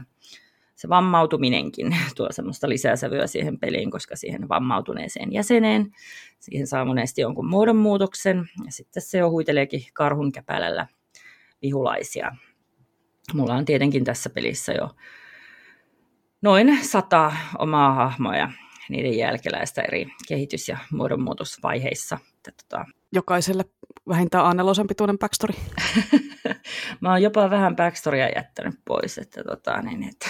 Tämä voisi olla tämmöinen, mikä just kaikkia tariнаnkirjoittajia ja muita vastaavia Joo, tyyppejä voisi kiinnostaa, just tämmöisiä, niin kuin, että saa kirjoitella pelihahmoille backstoreja, niin ne. sieltä vaan sitten ammentamaan johonkin kirjalliseen tuotokseen ehkä mahdollisesti. Kyllä. Ja sitten tota, nämä pelin kehittäjät, niin ne kehittää tämä peliä vieläkin koko ajan. Se on aina tosi iso plussa. Että toi viides kampanja tuli tämän vuoden puolella. Että tota, ja ehdottomasti toivon, että niitä tulee lisää. Niin. Sitten on tietenkin Final Fantasy 14 Endwalker, jota on pelannut, vai herra Jumala, että on sitä pelannut. No sen tarinan mä pelasin loppuun jo vuoden alussa, mutta sitten pikkuhiljaa siihen tulee lisää patcheja, uutta sisältöä ja sitten se unelmasaari, jossa voi hoitaa omia lampaita ja perunamaata. Eli kultivoida perunaa. Joo, kultivoida, kyllä. Joo, enimmäkseen mä oon tota, tehnyt uusia hahmoja tähän peliin. Mä oon niitä jo viisi. Eikö sä mitään muuta, kun sä vaan teet uusia hahmoja kaikkiin peleihin pelaat sä, niin... siis opettelen niitä jopeja uudestaan. ja sitten harjoittelen, harjoittelen mä nykyään PvP-osiota noita muita pelaajia vastaan. Tuntuu, että mä tuun ihan koko ajan siinä teurastetuksi sekunneissa. Että Niin kun sä panostat vaan siihen, miltä, miltä vaatteet näyttää, eikä siitä, että tulee hyviä ominaisuuksia No niistä. kyllä joo, sinne on kyllä hyvä mennä ihan hyvässä glammissa, että ei sinne nyt ihan semmoisena mummo-vaatteissa mennä, vaikka itse asiassa välillä vahingossa menkin, mutta tota, näin. Niin. Sitten mä tosiaan ostin sen Alesta Persona 5 Royalin, ja mä huomasin, että mä oon näköjään kirjannut jo pelata sitä 80 tuntia. Tässä ei sitä nyt kauhean kauan ole, kun mä se ostin. Mä oon tota, tää on tämmönen Shin Megami Tensei Persona-sarja. Mä oon pelannut sitä kolmososasta lähtien alun perin pleikkarilla. Mutta tässä niin sellaisen kolmasosa tuli tuo, että perusdunkkujuoksentelun lisäksi niin peliin tuli tällainen sosiaalinen lisuke, jossa kaverataan ja deittaillaan koulukavereita ja vähän muitakin, ja sitten vaikka kehitellään omaa charmia jossain osa-aikatöissä. Mun mielestä semmoinen kiva lisä perus rpg Juoni vaikuttaa hyvältä ja sitten noista dunkuistakin on tehty puslemaisempia ja niissä voi niinku hiives, hiiviskellä ja hyppelehtiä kuin varkaat. Se on ihan kiva. Ja tässä vaiheessa termistöä tuntemattomalle dunkku, onko ne nyt siis niin kuin, eli dungeon, missä tämmöinen, tämmöinen luolasto, missä raidataan ja luutataan. Ää, Onko se se? Joo, mm, joo kyllä, joo. Tota, RPGssä dunkkuilla mä meinaan sitä kohtaa, missä niin mennään juonessa eteenpäin niin kulkemalla jonkun mörköjä täynnä olevan luolaston tai metsikön läpi seuraavaan kaupunkiin, tai sitten tämän Persona 5 tapauksessa etitään jonkun ihmishirviön kognitiivinen alitajunta palatsi täynnä mörköjä, ja sitten se ryöstetään putipuhtaaksi. No niin. Et se on se, niin se toiminnallinen homma siinä pelissä, että niin, niin juoni on erikseen ja sitten on tämä toimintakohtaus, missä me tehdään möllejä. Jep. Sitten mä väliin myös viihdyn deittisimulaattorien parissa. Mä en oikein tiedä miksi, tai itse asiassa tiedän, että kun väliin vaan haluan jotain kliksuteltavaa, missä ei tarvitse keskittyä eikä kauheasti opetella mitään. Samalla lailla kuin meidän äippä väliin niin kliksuttaa Windowsin pasianssia tuntitolkulla. Mutta niin, turhan monessa näissä dating sim on se englanninkielinen termi, niin turhan monessa päämääränä on joku semmoinen isotissisen anime-vaifun metästys, mutta sitten mä aina kun tulee jotain erilaisempia vastaan, niin mä testailen niitä. Tänä vuonna ehkä pisti silmään ja varmaan parhaimpia oli tämmöinen Max Gentleman Sexy Business. Melkoinen nimi. on. Se yhdistää deittisimulaattoria sitten jonkinnäköisen yrityksen valtauspelin. Siis siinä oli loppuksi, siinä oli vähän turhankin paljon kliksuteltavaa, että sitä piti oikeasti opetella uudestaan, kun koetti vähän ajan päästä, mutta tota, hauska se oli.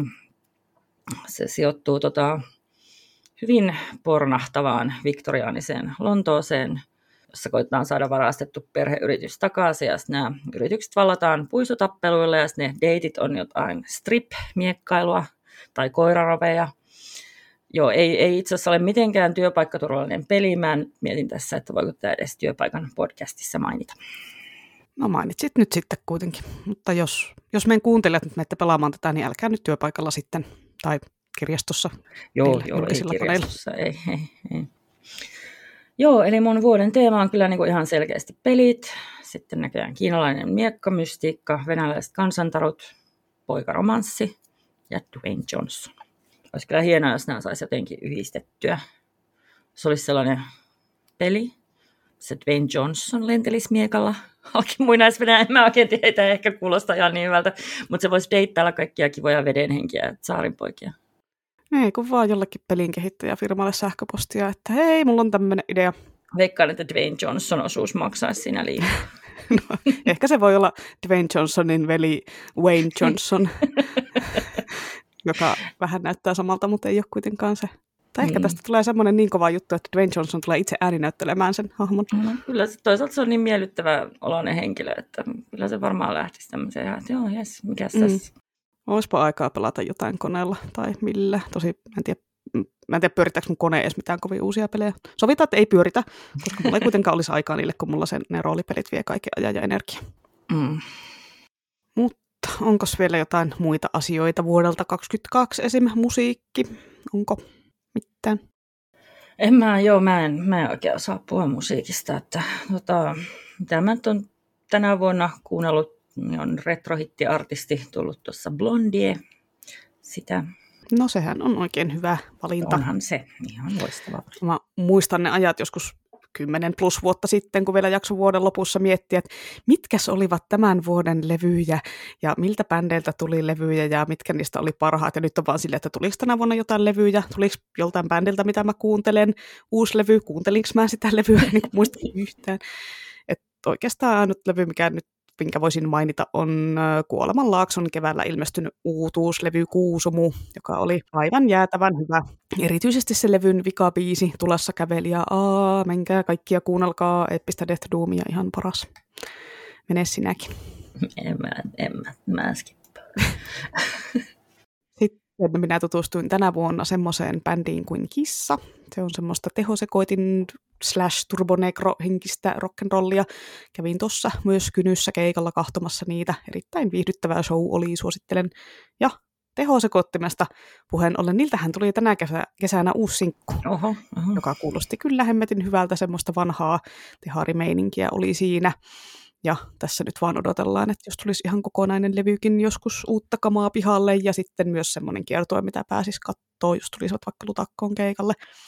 Olen itse nähnyt teharit ehkä joskus vuonna 98 tai 99 jotain, siis silloin niin niiden semmoisina kuumempina hittiaikoina nuorena, niin olisi se aika nähdä.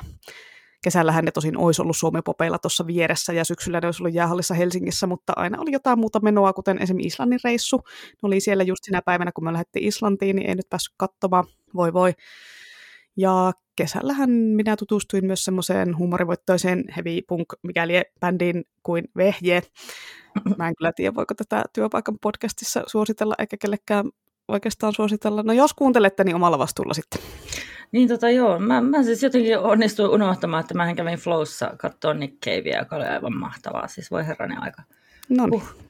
Joo, se oli kyllä ihan todella kulttijohtaja meininkiä siellä, että tota, hieno homma oli. Uskon.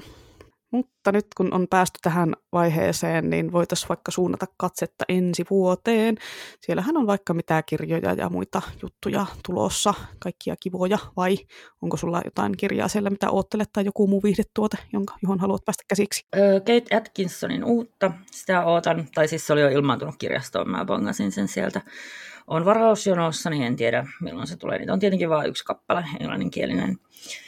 Sen nimi on upeasti Shrines of Gaiety, ja sitten se sijoittuu 20-luvun Lontooseen. Eli siis heti kättelyssä on tässä jo aika monta mun lempiteemaa. No, vaikka mä epäilen, että toi gaiety on siis 20-luvun kieltä ja tarkoittaa iloisuutta. Mutta joo, mä en tiedä, mä en ole aiemmin kehua täällä Kate Atkinsonia. Se on ihan mun lempikirjailijoita sen esikoisromaanin Behind the Scenes at the Museumin jälkeen sen niin kuin, kielenkäyttö on mun mielestä ihan loistavaa. Sitten ne juonet on hienoja ja päähenkilöt on erinomaisia. No on monesti myös ollut sellainen sukuromaanivivahde, mistä mä pidän. Ja kun ei ne sillä ihan perusrealismin tasolla mene, että aina niissä on mun mielestä ollut jotain maagisempaa säväystä Paitsi vissiin siinä se jännärisarjassa, jonka mä oon jättänyt vähän välistä, vaikka siis ne, mitä mä oon lukenut, ne on ollut tosi kivoja. Joo, mä oon itse lukenut niitä jännäreitä lähinnä tätä Jackson Brody-sarjaa. Ne on jo ihan perusrealismia, siellä ei ole mitään spefi-elementtejä, mutta ne on kyllä, ne on kyllä tosi hyviä. Joo, ja tosiaan mun mielestä siis se kielenkäyttö on niin ihanaa, että mä oikein halua lukea sitä suomeksi tota Atkinsonia. Käyttääkö se yhtä paljon sulkuja englanniksi kuin suomeksi, koska mä huomasin, kun mä luin sitä se uusinta, siinä koko ajan oli niin kuin suluissa aina joka lauseessa jotain, mikä vähän sitten alkoi tökkiä tai niin kuin pisti silmä. Mm, luulis, mutta tota, ei mulla ei ole kyllä tökkinyt. Mm, en tiedä, toimiko se englanniksi se sulkujen käyttäminen paremmin vai en tiedä. Ehkä. Joo, ja sitten tota, niin, mä oon aika pihalla näistä uutuuksista, kun toi vanhuusten, vanhuusten lukulista on tosiaan pitkä kuin verkkoromaani mulla, niin tota, tarkistin, että Stormlight Archivin viides osa tulee vasta 2024 syksyllä ihan karmeeta. Että peleistä mä varmaan tässä ehkä oottelen eniten tuo, haluan Dragon Age 4, mikä, mikä Dreadwolf sen nimi oli, että jos se nyt oikeasti ilmestyisi ensi vuonna, ja sitten Final Fantasy 16 olisi tulossa. En sitten tietty Pleikalle. No, en mä tiedä. Voi olla, että mulle riittää tämä 14 kyllä ihan hetkeksi. Ja hyvä, tämä, tämä, taas tämä Final Fantasy, viimeinen fantasia, osa 16 tulossa. että... no kun sehän tuli, kai mä oon kertonut, että se tuli siitä, että se pelifirma oli menossa jo nurin, ja sitten ne oli sanonut, että no tehdäänpäs nyt vielä yksi peli, ja sen takia se tuli esimerkiksi Final Fantasy, ja sitten, ah, no sitten se olikin hittiä. Näin. Pelifirma pelastuja. Niin. No niin, oh, en tiennyt tätä asiaa, että oot kertonut mulle tänne ehkä livenä, etkä täällä podcastissa. Joo, no, en mä täällä ole No, itsellähän kovimmat odotukset tuolla leffa-osastolla on, ja tämä ei nyt varmasti tule kellekään yllätyksenä, Dungeons and Dragons Hador Among Thieves-elokuva, jonka traileri nosti odotukset kyllä ihan kattoon. Vaikutti kaikin puolin pätevältä, vähän silleen kieliposkessa tehdyltä seikkailumenolta, kuten niin kuin tämmöiseen roolipelimeininkiin kuuluu. Ja siinähän oli siinä trailerissa jo näytettiin esim. kun siinä oli druidi, joka pystyy muuttu Aulbeeriksi. Eli siellä on leffan käsikirjoitustyymi ihan törkeästi mennyt ja pöllinyt minun hahmoidean. Kyllä. Mm. Se oli todella hämmentävää, kun näki sen silleen, että Aija, okei, okay, koska siis normaalisti druidi ei voi muuttua Alberiksi, koska se on monstrosity eikä beast, mutta me ollaan tehty semmoinen erikoistapaus minun hahmosta, että se pystyy, niin sitten sinne on otettu se sama. tai sitten, voihan se olla, että tämä druidi on sitä samaa Alberiksi muuttuja sukua kuin minun Nessa, että sinänsä se voi olla joku hänen sukulainen. tai jotain. Mä tiedä, kyllä sun, kyllä sun vihainen kirje pitää lähettää ja provikoita pyytää. Että Joo, pitäisi kyllä, pitäisi kyllä. Että Mä oon harvoin kyllä leffoista niin innossa, että pitää johonkin ensi iltaa änkeä, mutta tämä on, tää on kyllä semmoinen tapaus, että varmaan mun D&D-porukan kanssa mennään katsomaan ihan heti, kun vaan pystytään. Ja olisikohan tämä nyt sitten maailmassa maaliskuun lopulla tulossa jossain ilmaan. Toivottavasti se nyt tulee tännekin sitten silloin, eikä joskus vasta myöhemmin. Sitten ensi vuonna tulee myös semmoinen mielenkiintoinen kauhuleffa kuin Winnie the Pooh, Blood and Honey, jossa ilmeisesti Nallepuh ja muut puolen hehtaarin metsän asukkaat teurastaa slasher-henkisesti teinejä metsässä. Ja trailerin perusteella vaikutti niin överiltä, että ei voi olla muuta kuin tosi hyvä. Tämä tosin ei varmaan kyllä tule leffateatteriin Suomessa. Epäilen kyllä, no pitää katsoa, jos jotain kautta löytäisi katsottavaksi. Joo, mäkin voisin haluta katsoa sitten sen. Mä kyllä ärsyttää tuo tosi paljon, että katsoo, että oh, tämmöinen ja tämmöinen leffa on tulossa ja sitten ei mitään toivoakaan, että se Finkino ottaisi sen. Mm, no se on kyllä kieltämättä. Meinasit uskaltaa kauhuleffan katsoa. Tosi ehkä tämä Tämä on niin no ei tämmöinen slasher, semmoinen... ei se, ei se haittaa. Niin. Ja mä muutenkaan itse asiassa edes pidä Winnie the hahmoista niin mä, mun mielestä ne sopii muraiksi tosi hyvin. oh, kyllä. Sitten TV-sarjaosastolta odotellaan tietenkin Shadow on Bonein kakkoskautta. Ja sille ilmoitettiin just päivämäärä, että milloin se tulee. Se tulee 16.3. En tiedä, tuleeko kaikki jaksot kerralla vai sille jotenkin pätkissä, mutta tuleepahan nyt kuitenkin. Ja sitten minä tietenkin odottelen tätä jo aiemmin mainitun Mike Flanaganin uutta sarjaa, joka, no se nyt sentään varmaan tulee sille Netflixille kuitenkin. Joo, sehän on semmoinen, joka perustuu Poen The Fall of the House of Usher-novelliin, eli tämmöistä taattua Flanagan kummituskartano laatua tulossa varmaan samassa hengessä kuin Haunting of Hill Houseissa ja Haunting of Bly Manorissa, että ai että, tästä minä nautin. Ja minä pelekään. no, katsotaan, mä katson sen ensi kerran sitten, pystytkö sinä katsomaan sen. Joo, sittenhän on vielä kirjat, ja tota, jotain mielenkiintoisia suomennoksia on tulossa. Lee Bardukon The Ninth House suomennetaan, tosi mä en tiedä oikein mitä mä on sitä nimestä, se on salatun tiedon seura suomeksi, että oliko se yhdeksäs talo nyt jo varattu jollekin muulle kirjalle, vai miksei se voinut yhdeksäs talo, en ymmärrä. Mä oon itse lukenut sen jo enkuksi, niin mä ehkä ainakaan saman tien lue sitä suomeksi. Mutta oikein mainiota urbaania fansua on tämä ja sen sarjan osa, toinen osa Hellbent ilmestyy itse asiassa ihan tuossa tammikuun alussa alkuperäiskielellä. Ja yleensähän mä tässä kohtaa laittaisin ennakkotilauksen menemään, mutta koska mä tiedän, mulle käy aina se, että mä tilaan jonkun kirjan ja sitten mä luen sitä kuukausiin, niin ehkä mä voin ostaa sen myöhemmin, niin. ei mun tarvitse ehkä ennakkotilata. Samoin kuin se Sandersonin Skyward-sarjan nelososa Defiant pitäisi tulla ensi vuonna, mutta se tulee ilmeisesti vasta loppusyksystä, että ei tarvitse kyllä sitä ennakkotilata vielä. Joo, toivottavasti se, tai siis kyllä mä uskon, että se lopettaa sen sarjan hyvin, että tuo oli ehkä vaan vähän tämmöinen välimallin, välimallin kirja tuo kolmas kirja. Joo, kyllä sitä veikkaan, että Sanderson ei petä. Sitten vielä yksi odotettu urbaanifantsu olisi toi Olivia Blaken Atlas Six. Senhän piti ilmestyä suomeksi jo tänä vuonna, mutta no se menee ensi vuoden puolelle. Sama homma ton Rebecca Netlin kauhuromaani Kalman kehtolaulun kanssa. Senkin piti tulla tänä syksynä, mutta ei tullut, jospa sinne tulisi keväällä oikeasti. Ja sitten oottelen Catherine Doylin ja Catherine Webberin Kruunun tyttäriä, joka on suomennos Twin Crowns YA-romaanista. Tämänkin pitäisi ilmestyä tässä alkuvuodesta ilmeisesti suomeksi. Ja tietysti siellä on Magdalena Hain Sarvijumala tulossa, jos siinä nyt olisi oikeasti semmoinen hyvä kauhuromaani niille nuorille sitten. No, Magdalena Hain tuntien luulisi, että olisi, mutta pitää nyt kuitenkin lukea ensin ennen kuin intoilee liikaa. Ja kauhusta puheen ollen vihdoinkin kummarus suomentaa John Avid ja Lindqvistia lisää, kun mä oon ainakin vuosikausia ootellut niitä, kun ei mua huvita lukea niin kuin kirja, joka on käännetty ruotsista englanniksi, että mä mm, lukisin sitä, niinpä. niin ei. Niin jee, vihdoinkin tulee suomeksi. Sen kirjan nimi on Ystävällisyys, tulee ensi keväänä, oh jee. Ja sitten Haamulta tulee Rämsi Kämpellin kauhunovellikokoelma. Marko Hautala on hehkottanut tuota Rämsikämpeliä niin paljon kaikissa haastiksissa, että kiva kun pääsee vihdoinkin lukemaan ja ihan suomeksi. Onhan tota kaikkia kivaa tulossa. Tästä nyt voidaan ehkä päätellä, että eipä taas tarvi omien hylly, omaa hyllyn kirjoja lukea kevään aikana, kun kirjastoon tulee niin paljon kaikkea. Niin, ja Desteriantiavanta tulee tietysti myös freestyle-sääromaani. Sitä odotellaan kanssa täällä intopinkeenä. Mutta joo, tämä oli tässä tämä tämmöinen nopea ja lyhyt mm. jakso, joka silleen, että tehdään vaan nopeasti tämmöinen, puhutaan vähän tämän vuoden kirjoista ja ensi vuoden kirjoista, niin bää, joo, kaksi tuntia. Mutta joo, ennen kuin tämä nyt nähtää vielä pitemmälle, niin voitaisiin alkaa menemään loppulepinoita kohti. On, vai onko sinulla vielä jotain, mitä haluat sanoa? Mm, mm, mm, mm, ei ehkä, ei ehkä. Kyllä niitä varmaan tässä aina kun sä puhuit, niin tuossa tuli mieleen jotain, mitä mä oon unohtanut, mutta nyt mä kerkesin unohtaa. No kerrot ne sitten ensi niin. jaksossa. Niin. No minä kerron tähän nyt semmoiset loppuvitsit, mitkä minä kerroin ö, tuolla, kun oltiin Jyväskylän Skifi-seuran haastateltavana tuolla lokakonissa tuossa lokakuussa. Eli jos olit lokakonissa, niin olet kuullut nämä vitsit jo, ja jonnakin on kuullut nämä vitsit, muut, muut kuulijat ei ole kuullut niitä, niin minä nyt kerron ne nytten. Kun tässä jaksossa tuosta Duneesta puhuttiin, niin Jonna voi tähän valmistautua tota, nauramaan silleen, Jonna voi valmistautua silleen, kuulostaa siltä, että se ei ole kuullut näitä vitsejä aikaisemmin, vaikka se on. Elikäs, mikäs on Arrakiksen suosituin bändi? No? No se on se Spice Girls. Naura nyt edes vähän.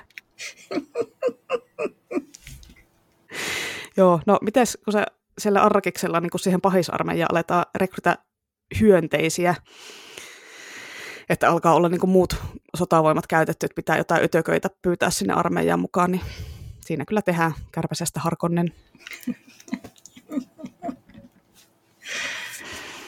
Joo, tämmöistä. Ja ensi jaksossahan sitten tehdään Tomin kanssa kirjakerhojakso, ollaan jo päätetty kirja, mutta ei kerrota sitä vielä teille, että teetään jotain jännitettävää teillekin. Pitäisi lukea, lukeekin se kirja jossain vaiheessa ja alkaa tehdä tässä mä muistiinpanoja siitä. Onko ne uusia kirjoja? On se suht uusi, joo. Ja. Ai te molemmat luette saman kirjan? Joo, luetaan sama kirja, niin joo, ei, okay. tota, saadaan ehkä vähän paremmin syvennyttyä siihen. Mutta joo, tämä jakso oli nyt tässä ja tämä vuosi 2022 oli tässä. Ja eli se ei muuta kuin Hyvää uutta vuotta. Joo, ja semmoinen pieni asia, että jos haluaa sähköpostia laittaa, niin lohikaarmeradio.gmail.com osoitteeseen voi laitella, tai sitten Instagramiin voi tulla seuraamaan meitä ja katselemaan meidän meemejä ja muuta, muuta löpinää sinne. Mm. Eli ei kun hyvää joulun aikaa, talvipäivän seisauksen aikaa, mitä nyt ikinä vietettekään, ja seuraavaa vuotta kaikille, ja tammikuussa palataan sitten asiaan. Pitäkää miekat terävinä. Ja sielut puhtaina. Moikka. Kyllä. Hei hei. Hei hei.